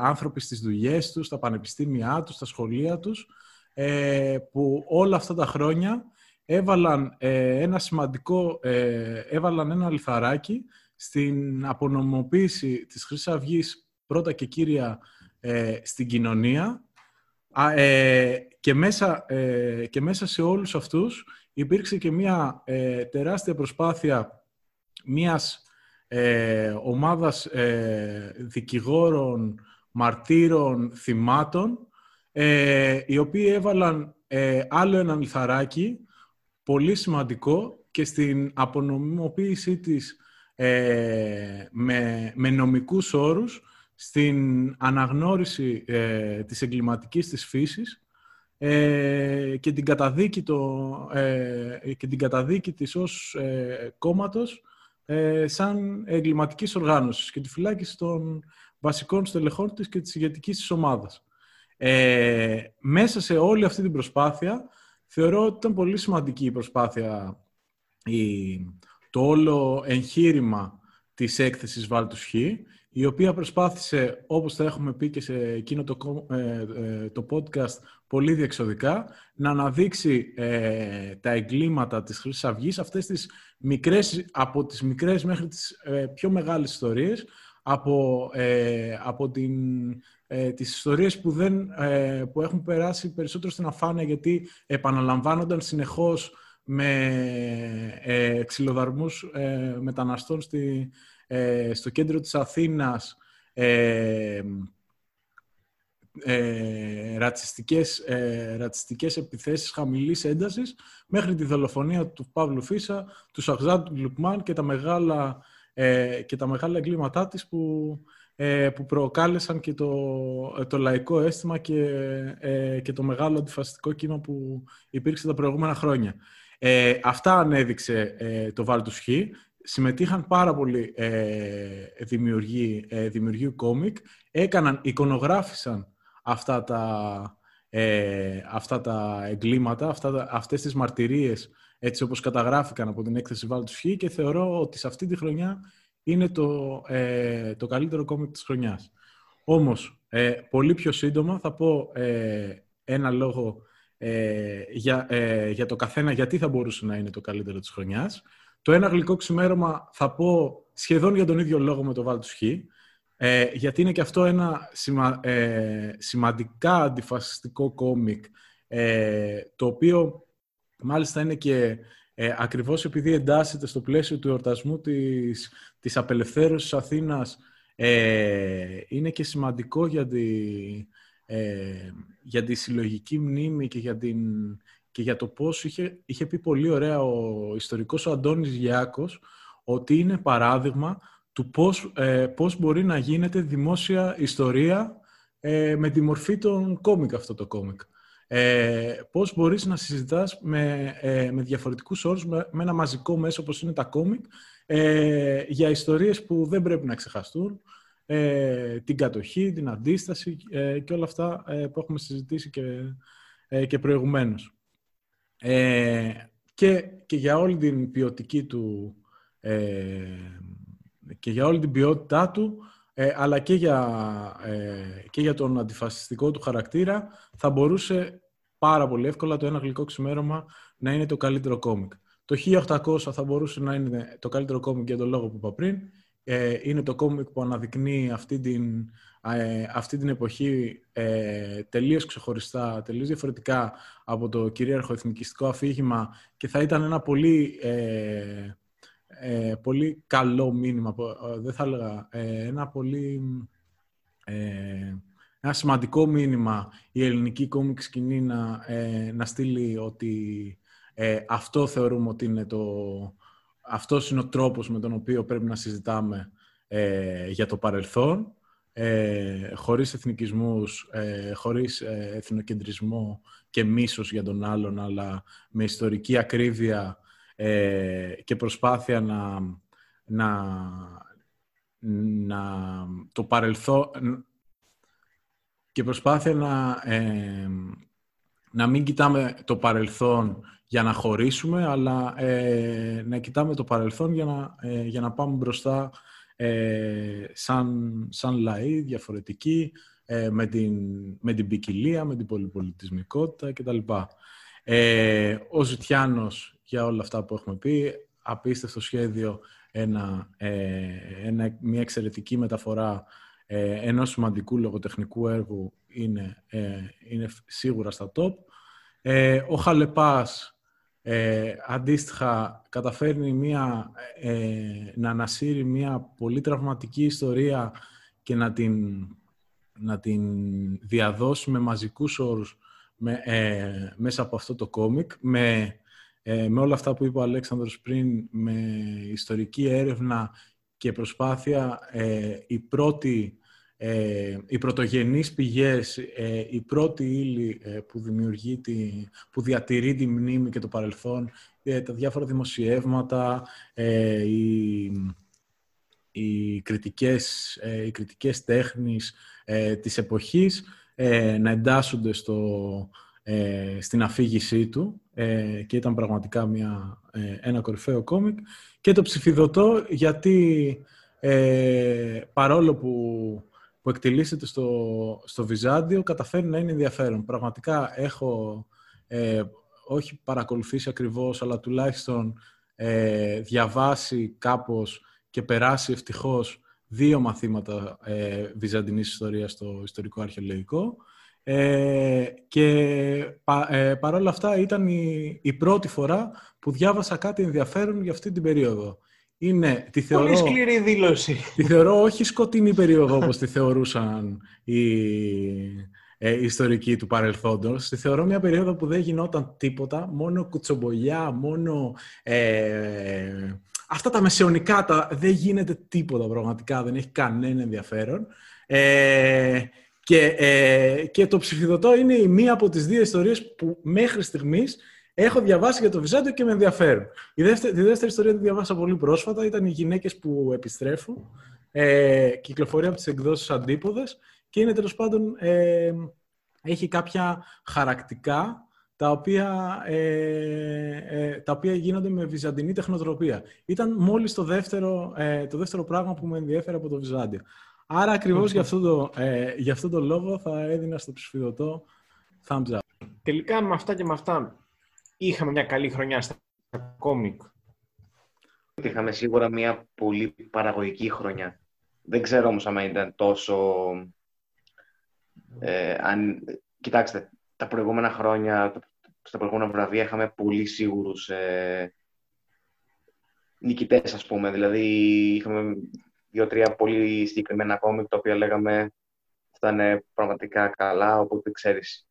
Ε, γνωρίζαμε εξ αρχής το που θα πάει πει. Τώρα πλέον ε, κειμενόμαστε σε μια, σε, μια, σε, ένα, σε ένα καλό επίπεδο. Ωστόσο όμως, εντάξει, το 18 ας πούμε, που είχαμε ένα Shark Nation, ένα Selective, δεν ε, πηγαίναμε πουθενά άλλο. Δεν κοιτάξαμε. Εγώ πιστεύω ότι ήταν μια πολύ καλή χρονιά. Ε, κυρίως ε, γιατί είχε μεγάλη ποικιλία. Δηλαδή, ε, μπορεί να μην είχαμε το ένα, το, ε, το τέλειο κόμικ, το οποίο θα ήταν και το φαβορή για τα βραβεία, όπως ε, είχαμε στο παρελθόν, είπα και πριν για, το, για τον ερωτόκριτο. Ε, και έχουν, υπάρχουν χρονιές που... Ε, όχι υπάρχουν χρονιές, υπάρχουν κόμικ τα οποία τα βλέπεις και λες εντάξει, τώρα αυτό είναι το, ε, κορυφέ, ε, στα κορυφαία όλων των εποχών. Δηλαδή τώρα δεν μπορείς να δεις το, ε, το Αϊβαλή και να μην πεις ότι είναι στα κορυφαία. Ok, okay, μπορεί ένα τέτοιο κόμικ ε, να, μην, να μην έφτασε κανένα σε αυτό το επίπεδο. Αλλά δεν είναι τόσο ότι δεν έφτασε κανένα σε αυτό το επίπεδο, όσο ότι πάρα πολλά προσέγγισαν αυτό το επίπεδο. Και νομίζω ότι ε, αδικείται η χρονιά ε, από τη σκοπιά του ότι στις τελικές πεντάδες ε, υπήρχαν, ε, υπήρχαν κόμικ που δεν πέρασαν. Και άξιζαν. Μπορεί να μην άξιζαν να είναι το καλύτερο κόμικ ή το καλύτερο σχέδιο, αλλά άξιζαν κάποιος να, το, ε, να το πάρει και να το διαβάσει. Πολύ, ε, πολύ εύκολα μπορώ να σκεφτώ από, ε, από κόμικ που ήταν υποψήφια και δεν έφτασαν στις πεντάδες τα μυστήρια πράγματα που εμένα, ε, που εμένα μου άρεσαν ε, και ήταν μια ιστορία η οποία δεν, ε, δεν πέρασε σε κάποια πεντάδα αλλά είχε ε, και πολύ ε, και πολύ ενδιαφέρουσα ιστορία, αλλά και, ε, και μια διασκεδαστική σε στιγμές ε, ιστορία. Ε, δεν είναι υποψήφια τα κουραφέλκυθρα. Ε, Τέλος πάντων, το ότι δεν είναι υποψήφια τα κουραφέλκυθρα δεν είναι ότι ε, ήταν φοβερή χρονιά. Τα κουραφέλκυθρα είναι κάθε χρόνο. Αλλά ε, δείχνει ότι ε, μπορούμε να δούμε και όλα αυτά τα μεταφρασμένα που είπα, που έλειπαν, ε, εκδόθηκαν δηλαδή στην, ε, στα ελληνικά κόμικ πολύ δυνατά ε, και υπερηρωικά και άλλα ε, διεθνή κόμικ ε, τα οποία δεν τα, δεν τα συζητήσαμε. Θεωρώ ότι ήταν μια, μια παραγωγική, όπως είπε ο Ιωνας, αλλά και υψηλού επίπεδου χρονιά, με πολλές επιλογές, επιλογές για, για κάθε γούστο και νομίζω ότι του χρόνου που θα κάνουμε τη συζήτηση για το 2020 θα την αναπολούμε, όχι γιατί δεν έχουν βγει καλά κόμικ. Έχουν βγει πολύ καλά κόμικ, αλλά πολύ λίγα κόμικ. Γιατί ε, ακριβώς έχει την, ε, τη μεγάλη ατυχία η ελληνική κόμικ σκηνή να, βασί, να μην είναι ε, μαζικής ε, ε εμπορικής ε, διανομής, να μην απευθύνεται σε τεράστιο αναγνωστικό κοινό, ε, και ακριβώς για αυτόν τον λόγο να βασίζεται κυρίως στα Comic Festival. Τα Comic Festival φέτος ακυρώθηκαν. Ε, και επειδή ακυρώθηκαν, πήρε, ε, πήρε Βάρνα και όλους τους εκδοτικούς και, τις, ε, και όσες προσπάθειες θα μπορούσαν να ήταν στα σκαριά, κυρίως σε αυτοεκδόσεις, αλλά φαντάζομαι και πάρα πολλές ε, προσπάθειες έμειναν ε, και από εκδοτικούς έμειναν πίσω, ίσως τις φοβήθηκαν ε, να τις βγάλουν ε, δεν είδαμε μεγάλη παραγωγή τίτλων, ακόμα και αν έβγαλαν κάποιοι εκδοτικοί κάποιους τίτλους. Δεν είδαμε πολλούς τίτλους φέτος. Και νομίζω ότι το 2019 θα είναι μια χρονιά που την ποικιλία του και το υψηλό επίπεδο πολλών κόμικ θα τον απολούμε του χρόνου. Ελπίζω όχι του χρόνου, ελπίζω πιο σύντομα να γίνουν τα βραβεία του χρόνου. Γιατί φέτος έγιναν πάρα πολύ αργά. Στη... Υπάρχει, ναι, πολύ συχνά αυτή η συζήτηση ότι η ελληνική κόμικ σκηνή είναι είναι, έχει ανέβει πολύ το επίπεδό της τα τελευταία χρόνια. Έχουμε πολλούς νέους δημιουργούς. Αυτή η ποικιλία φαίνεται κιόλας. Δηλαδή σήμερα εντάξει, ξεχωρίζουν κάθε χρόνο 3-4 ακόμη και αυτά συζητάμε περισσότερο. Έτσι γίνεται και τώρα. Αλλά βλέπουμε ότι υπάρχει μια μεγαλύτερη ποικιλία και όσο κοιτάμε και τις αυτοεκδόσεις μπαίνουν πολλά πράγματα στο παιχνίδι. Όμως φαίνεται πάντα να, να υστερεί λίγο στο πρωτότυπο σενάριο. Έχουμε πολλά στριπάκια κάποια καλά, κάποια μέτρια, κάποια πάρα πολύ καλά, αλλά γενικά έχουμε πάρα πολλά στριπάκια. Έχουμε πολλές διασκευές που έχει, έχει και αυτό μια χρησιμότητα και μια σημασία. Φαίνεται να γίνονται κάποια βήματα όμως στο πρωτότυπο σενάριο. Τι βλέπουμε δηλαδή; Εγώ θα έλεγα ότι κυριαρχεί σίγουρα η... στα... στα πιο δυνατά κόμικ ε, κυριαρχεί το...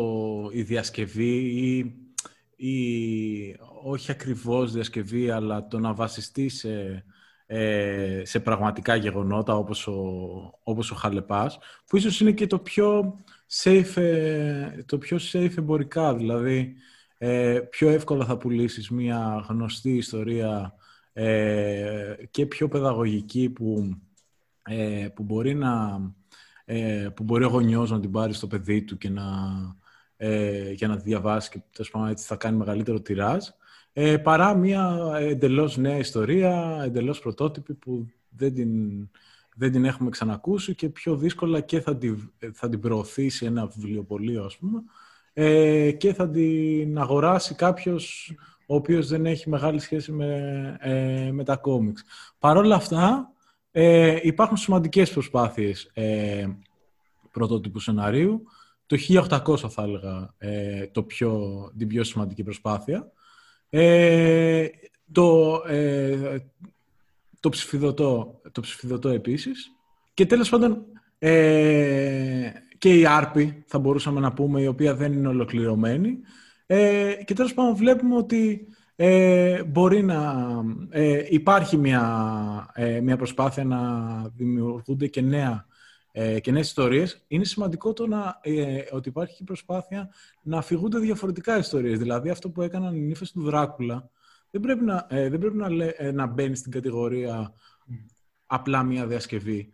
Το ότι αντιστρέφεις ένα μύθο και τον παρουσιάζεις από μια ε, νέα οπτική, η οποία είναι και πολύ σύγχρονη, μια φεμινιστική οπτική, η οποία δεν είναι ανδρο, ανδροκεντρική, δεν δεν αναμασά ένα μύθο, αλλά τον, τον πάει μπροστά ε, θέτοντας διαφορετικά ερωτήματα στην πραγματικότητα, σύγχρονα ερωτήματα και δίνοντας τις δικές της απαντήσεις, ε, νομίζω ότι και αυτό είναι κομμάτι του πώς ε, μπορεί, το, ε, μπορεί η ελληνική κόμικ σκηνή να κάνει πρωτότυπα πράγματα ακόμα κι αν, ε, κι αν πατάει πάνω σε, ε, σε γνωστές θεματολογίες και ιστο... γνωστούς μύθους και ιστορίες.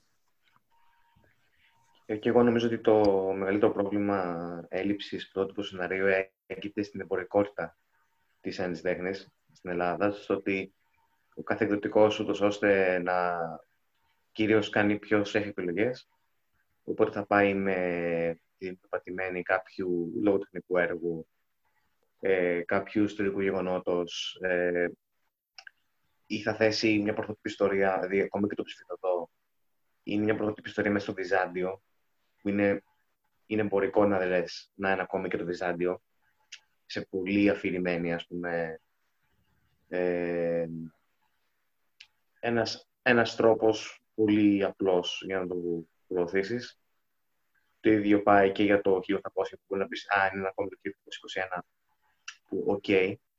Ε, Οπότε γενικώ ε, νομίζω ότι εκεί είναι το πρόβλημα. Δηλαδή και οι πρωτότυπες ιστορίες βρίσκονται κυρίως στις αυτοεκδόσεις, όπου οι αυτοεκδόσεις, επειδή είναι αυτοχρηματοδοτούμενες, είτε θα είναι μια ιστορία σπασμένη σε πολλά μέρη, είτε θα είναι μια ιστορία 20, 20 σελίδων, είτε θα είναι απλά μια καλή ιστορία, που ωστόσο θα χάνεται, διότι ε, όταν δουλεύεις έναν εκδοτικό και περιμένεις κάποια χρήματα και υπάρχει μια άλλη σχέση περαιτέρω επιμέλειας στην τελική φάση. Δηλαδή μπαίνει χέρι πάνω στο έργο. Πολλές φορές ο δημιουργός έχει κάποια όρια, κάποια... Ε, μπορεί να, εξελιχθεί, να εξελίξει ένα πιο μαζεμένο σενάριο. Ενώ ο εκδότης, ο, στις αυτοεκδόσεις, ο δημιουργός μπορεί να κάνει ό,τι θέλει πάνω στο σενάριο, να κάνει μια παπάντζα. Ενώ σεναριακά να είναι πολύ ωραίο σαν κόψη, πολύ ωραίο σαν σχέδιο, να είναι όμως κάτι super extreme. Ε, οπότε, γενικώς υπάρχει μια διαρκή συζήτηση πάνω στο θέμα. Ε, αλλά πρωτότυπο σενάριο, ναι, αλήθεια είναι ότι το 19 δεν είχαμε πολύ ιδιαίτερο. Εγώ θεωρώ ότι μόνο ο πολικός παλαιστής από αυτό εκδόση ήταν αξιόλογος και στάθηκε στο, σε όλο αυτό το κομμάτι. Ε, το 20, εντάξει, δεν θα πω πολλά για το 20. Το ληστές ίσως μόνο κατάφερε να πιάσει το κομμάτι του πρωτότυπου πολύ καλά. Και το δάσο, αλλά εντάξει. Συζήτηση για, το, για επόμενα έποκου αυτά. Δηλαδή, ρε Ιωνα, είναι κακό να βασίζεται κάτι στο Βυσάντιο και δεν είναι το ίδιο να βασίζεται κάτι στο WWE. Καλά, πολύ... Πάλι βασίζεται σε κάτι. Βασίζεται στο WWE. Δεν είναι...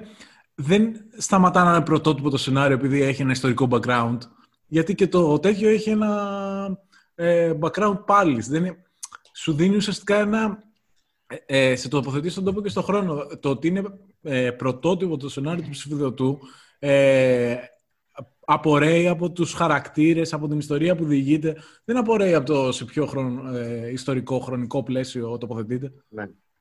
Δηλαδή δεν διαφωνώ σε αυτό. Απλά θέλω να πω ότι ε, είναι και αυτό λίγο απόρρια του το ότι το, το πλαίσιο που υποστηρίζει μια ιστορία το κάνει εμπορικό. Υπό αυτή την έννοια το λέω. Όχι πρωτότυπο θα ήταν αν έκανα κάτι τελείως διαφορετικό που δεν είχε ξαναυπάρξει πουθενά αυτό δεν ε, βρίσκεται ούτε καν στις ταινίες πολλές φορές. Ε, οπότε δεν μπορώ να ζητάω πολλά πράγματα. Αλλά από το κόμικ, ας πούμε, ok, okay, σαφής μεταφορά είναι ο Ζητιάνος. Το ψηφιδωτό και το 1800 είναι βασισμένα σε ένα εμπορικό θέμα, όμως έχουν τελείως μυθοπλαστικούς ε, χαρακτήρες και ένα story το οποίο μπορεί να, να, παίρνει, να έχει ιστορικές νύξεις, αλλά παρόλα αυτά έχει χαρακτήρες που δημιούργησε ένα σεναριογράφος, ένας σχεδιαστής, οπότε διαφοροποιείται από το, τη μεταφορά και τη, τη μεταφορά. Είναι πρωτότυπο, ναι, ok, okay, εντάξει, κατάλαβα πώς το Ναι, αυτά έχουν, δεν έχουν να κάνουν με το σενάριο. Το ότι στην Ελλάδα θα βγάλεις ένα κόμικ, ένας εκδοτικός θα πει ότι ωραία να στηρίξουμε ένα κόμικ για το 1821 ή για το 1800 ή ξέρω εγώ ένα κόμικ για το Βυζάντιο γιατί κάτι θα πουλήσουν, ok, okay, αλλά είναι πρωτότυπο σενάριο όλα αυτά, εννοείται. Και είναι και ωραίο γιατί είναι πρωτότυπα σενάρια που δουλεύουν πάνω στην ελληνική ιστορία χωρίς να πηγαίνουν στο τετριμένο, στο ένδοξο ελληνικό παρελθόν, στον ελληνισμό που αντέχει μέσα στους αιώνες απέναντι στους κατακτητές. Δηλαδή, οφεύγουν αυτές τις ευκολίες και αυτό είναι ένα, τους δίνει και ένα τσικ παραπάνω, θα έλεγα εγώ, στην πρωτοτυπία. Τους δίνει ένα μπόντο ακόμα. Λοιπόν, νομίζω ότι όποιος έχει κάτσει μέχρι τώρα. Ε, ή Όσοι έχουν αντέξει μέχρι τώρα. Έχει μεγάλο ενδιαφέρον προσωπικό ε, για, το, για τα βραβεία ή έχει ξεχάσει το, το podcast να παίζει και έχει κοιμηθεί. Εμείς στέλνουμε τους χαιρετισμούς μας και την αγάπη μας όπως και να έχει. Περιμένουμε τα αποτελέσματα της ψηφοφορίας της Ελληνικής Ακαδημίας Κόμικ. Περιμένουμε τα σχόλια των ακροατών για τα κόμικ ε, που κυκλοφόρησαν πέρσι, να μας πούν ποια διαλέγουν οι ίδιοι τα προγνωστικά τους. Ε, άμα δούμε πολλά προγνωστικά, ίσως αρχίσουμε και τα στοιχήματα, έτσι κι αλλιώς. Άμα καθυστερήσουν λίγο τα κόμικ, θα, ε, να, γίνουν, να δοθούν τα βραβεία κόμικ όπως τελικά αυτά δοθούν. Ε, τα στοιχήματα θα παίζουν άμα υπάρχει μεγάλο ενδιαφέρον, να ξέρετε. Ε, ελπίζω να μας ακούν όσοι ε, δεν πρέπει. Επίσης να πούμε ότι ε, μπορεί αυτό να διήρκησε πολύ το podcast αλλά, ε, και να μην το συνηθίζουμε, αλλά επειδή κάνουμε σταθερά podcast, μπορείτε να μας τσεκάρετε και στο Spotify και όπου αλλού ακούτε podcast παρόμοια το Spotify, Google Podcast, Apple Podcast και στο YouTube κανάλι μας. Κάντε και ένα subscribe στο YouTube κανάλι ε, γιατί πάμε καλά και διευρύνεται όσο ε, όσο αυξάνονται τα subscribe και μας δίνει και εμάς τη δυνατότητα να, να έχουμε το κουράγιο να κάνουμε ακόμα περισσότερα δύο ώρα. Και κάπως έτσι να χαιρετήσει ο Αλέξανδρος. Λοιπόν, φτάσαμε στο τέλος ενός ακόμα ε, Smash Podcast. Ευχαριστούμε που μας ακούσατε. Ε, ευχόμαστε μια ακόμα καλύτερη κομιξική και από κάθε άποψη νέα χρονιά. Οπότε, σας χαιρετάμε εδώ από το Smashing Culture και αναμένατε για τα επόμενα podcast και για τα αποτελέσματα των ελληνικών βραβείων κόμικ τις επόμενες μέρες.